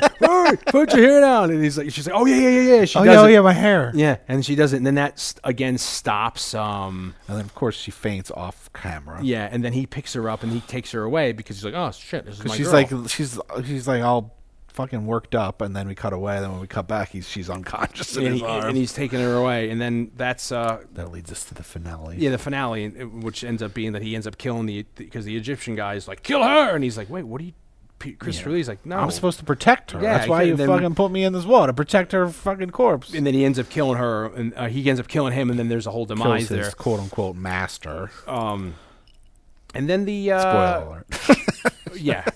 And then the... Um, what was I going to say there? And then very much, again, like, you know, him coming out of the bog is, again, very reminiscent to me, like, E C Comics of the yeah, day. Yeah. You know, like, that. That's like those images are just so iconic to me. I, I, I don't know if it, the cover of your D V D is the original poster, but yeah, it's fucking awesome. It is the day. original poster because so... Beautiful. The original poster is this... Uh, it was even before the mummy, the movie was done, and it's this thing of... It's the mummy, and then there's a big, like, hole in the mummy, and there's a big light shining through. So... Somebody looked at the, the, this conceptual art and they're like, what does this have to do with the movie? And they're like, nothing. So the rumor is that it was Peter Cushing's idea then in the second attempt to take the uh, harpoon off the wall uh-huh. and then drive it through. And that's kind of maybe explains a why, way why there's on the cover there's going to be a big hole of light coming through. Yeah. But that well, was the original. He fucking takes a couple of shotgun loads of... Ch- I know. and, and I Either one of those could have went all the way through. I think to this day, that's some of the best, like, for me, I love that. I, again, I love that whole set piece of him just blowing shotgun shit to the chest, and he's yeah. unstoppable. And the poster, that shows, I guess, that they were churning it out. So they made the poster, and they put it probably, like, in theaters, like, coming soon, before they even started shooting the damn movie. Yeah. Because yeah. they knew it was going to be good. Um, yeah, you said they filmed a bit of it at Shepington Studios along with their place. It ended up co- costing them, uh, I guess it was in pound at the time, ninety-six thousand dollars. And then they sold it to Universal for one hundred twenty-five dollars, and they, they ended up really making their money back. Um, it was released a month uh, right before The Man Who Could Cheat Death, and which was another uh, big horror hit for them. Uh, the scene with the shotgun that we keep saying, they had the censors made them shorten that scene. And then there was a scene with the censor I heard with the tongue that I guess they shot it two ways. Yeah. They shot it where you could see them take his tongue off, and then, you know, there's a little blood coming down, and they shot it from the back. I kind of like the way it is in the movie. Yeah, that they, because it's, again, it leaves you up to the, yeah. uh, to, to your, to the imagination. Um, what's her name? Nina uh, Wilcox Putnam in nineteen fifty-nine, Time Magazine interviewed her. And she was kind of pissed that they. She's like, I didn't know that mummy that that ha- this ho- Hammer is making this movie, but she says that um, she's the one that wrote that story, the short story that they ended up that that Universal commissioned to help be the yeah. basis of the nineteen thirty-two movie.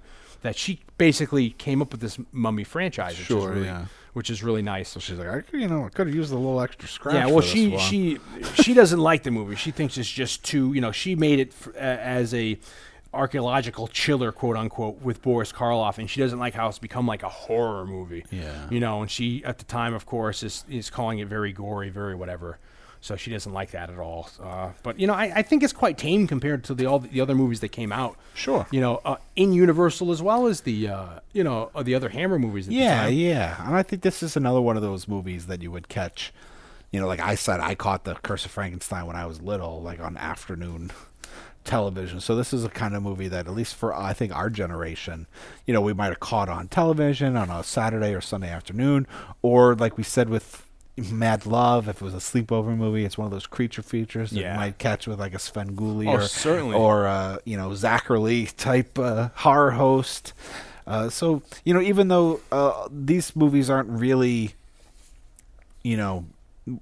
weren't really of our generation. I mean, and I, th- I think you, you and I especially have a, have a fondness for yeah. for this kind of cinema. Yeah, I think it's great. Um, and this ended up leading to uh, a couple sequels: The Curse of the Mummy's Tomb in sixty-four. They did The Mummy's Shroud in sixty-seven, and they did Blood from the Mummy's Tomb in nineteen seventy-one. And then what ends up happening with Hammer, they end up gradually declining declining in the late sixties, because once they kind of the M P A code is lifted, or the Hays Code is lifted in um, the mid to late sixties, you start getting movies like uh, Bonnie and Clyde, The Wild Bunch, and then certainly Night of the Living Dead in nineteen sixty-eight, which kind of just, you know, puts a new standard for sure. horror. You have uh, people, you know, people were seeking out Hammer to begin with because of their this the sexual concept of, you know, the women and the violence and the blood. But now you're starting to get that on the mainstream, oh, so yeah. people aren't don't necessarily need to seek out Hammer particularly to see that. Yeah, so yeah. that's why Hammer kind of falls by the wayside into the seventies. And then I think, sadly, in like nineteen seventy, maybe like eight or nine or eighty, they kind of dissolve. And at the same time, which is very funny, there's a very funny series called On the Buses that was a T V series in England that they made three movies with that Hammer ended up um, yeah. producing, which I have a story for, but we don't have time for this cast. But they do three, which is not horror, but they're comedy series yeah. that they do. I always read that it was a combination, uh, their eventual dissolve in the seventies was kind of a combination of like poor business guidance from Enrique Carreras' grandson, who was now taking, who was now running the business, uh, Michael.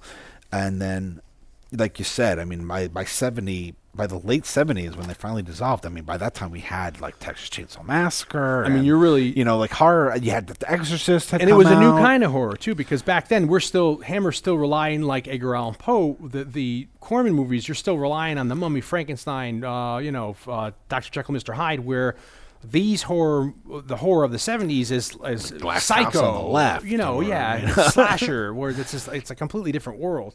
And then you could say recently Hammer's come back. They kind of came back in the early odds or mid odds, and they've put out now Woman in Black.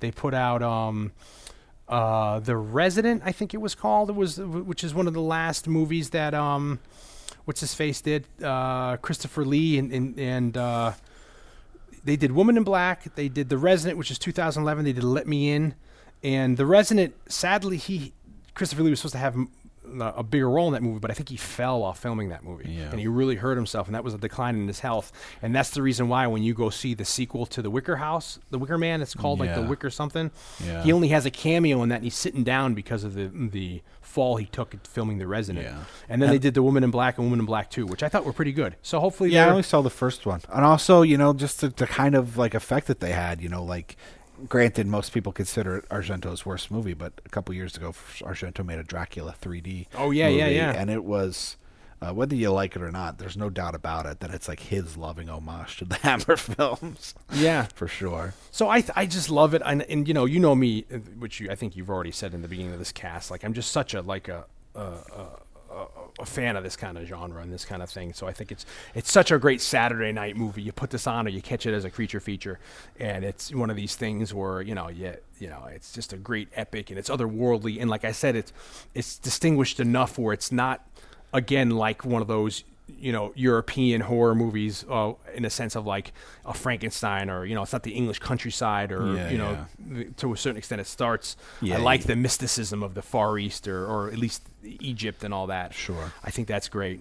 um I think Sleepover Stars, I give this probably like a three point five. I'd or say four. Th- for me, I'd say three. You know, it's you a know, solid. It's totally enjoyable. It's, it's definitely a different kind of movie, but like you, you know, it's a kind of movie that I have nostalgia for, so yeah. it kind of does, you know, sit well and for it, me. Al- it also. I mean, it certainly is not. You know, it's not paced like the kind of movies that I think people are used to now. But oh yeah, I mean, that certainly that that, that that doesn't matter to us. Certainly, that flashback is a little long winded. Yeah. You know, where they flashback. It's a, like a whole other movie. Yeah, Christopher Lee's. Um, This, his backstory. Yeah, Cushing's telling the, like this backstory of, of the Christopher Lee character, and that's kind of like it's, it is long. Yeah, but in a way, like I kind of appreciate that. I think the whole that. movie, it's like it's great. I think it's a great retelling of The Mummy, and um, I'm not a huge fan, as a lot of people, of the Brendan Fraser movies. I kind yeah. of I think this is my favorite. I love the Karloff original. I love all those Universals, but I think this is great color Mummy. I think it's awesome, and like I said, to me, he's like the precursor of like a Jason or a, a slasher. Sure, yeah. You know, he's going out. There's nothing stopping him. You can't. You know.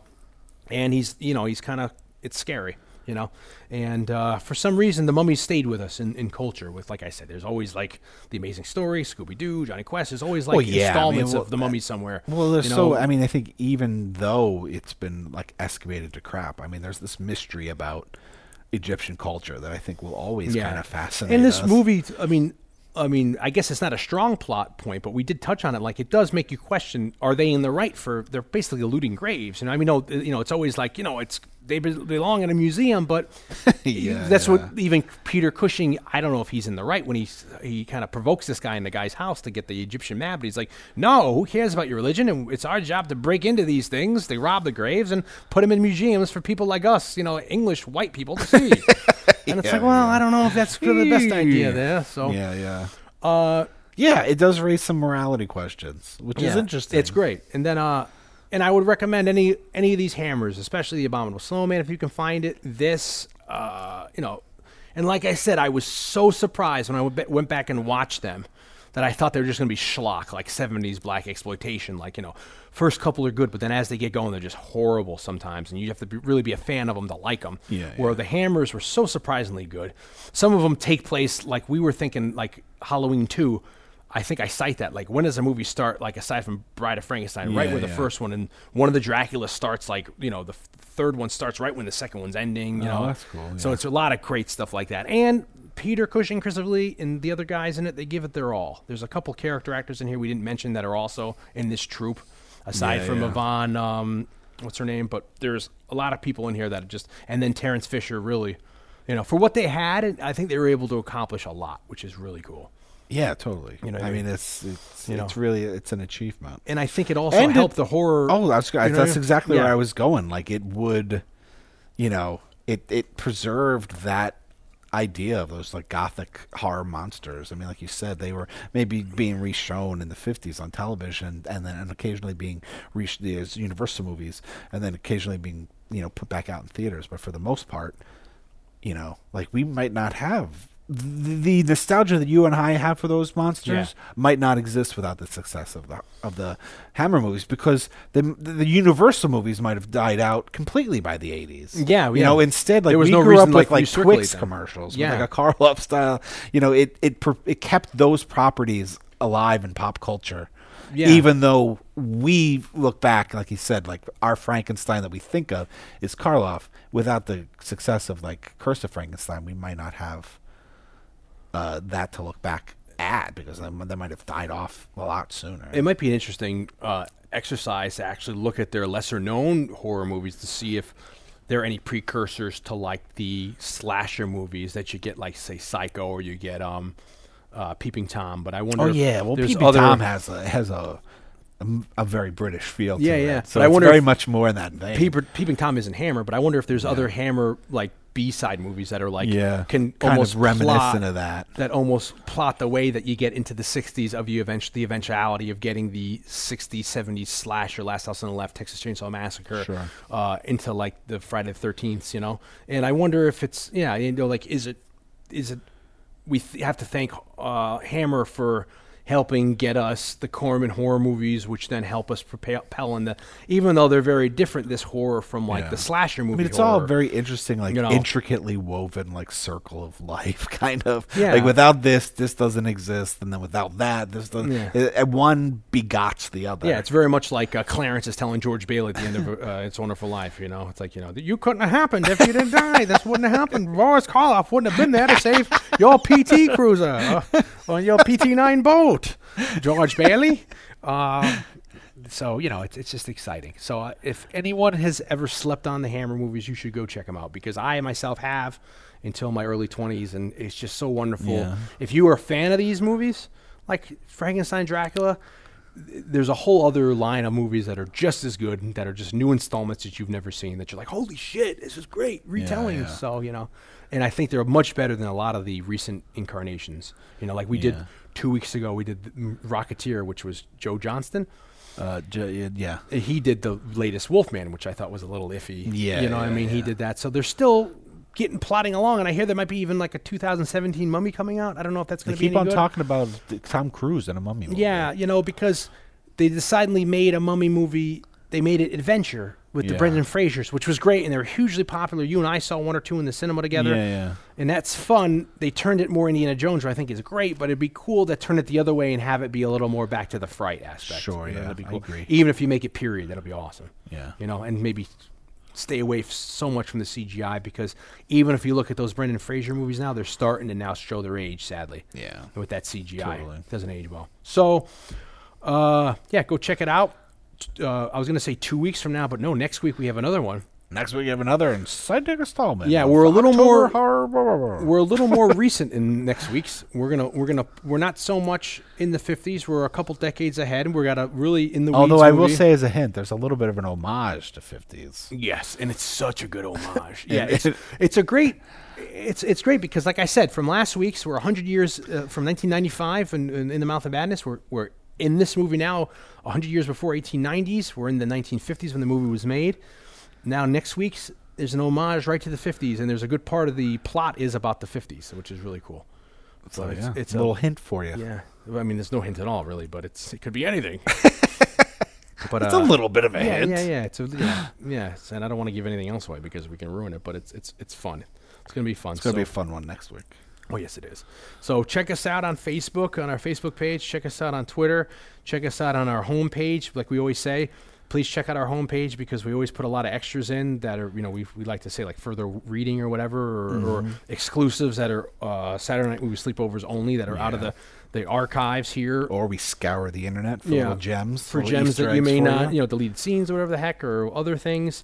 Uh We also like to tell you to check our Facebook page out, too, because we have a lot of fun stuff going on there.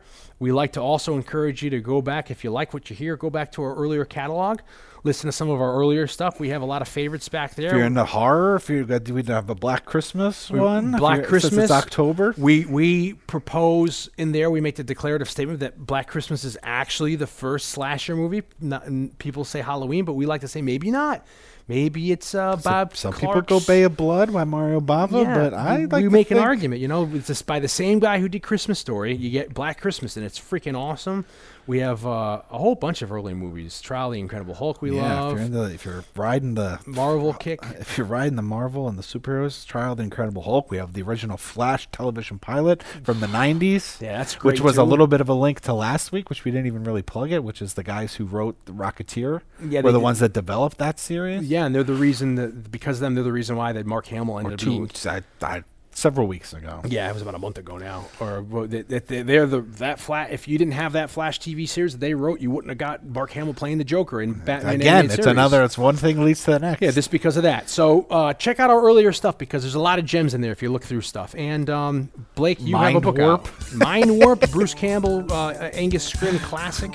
Uh, uh, check out my book, Scored to Death: uh, Conversations with Some of Horror's Greatest Composers. Uh, you can follow me and the book on Twitter and Facebook. Books available on Amazon and everywhere books are sold. Yeah, it's gonna be awesome. Uh, it's gonna be. It is awesome, and uh, that's available. You can go get it. Some fun stuff. We talked about that last week a lot with the John Carpenter uh, in the Mouth of Madness thing. Awesome. Uh, we're gonna be here next week, so we're already almost halfway done now in our our, our Halloween of horror.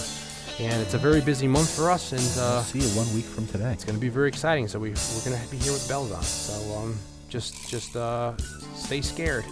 Later.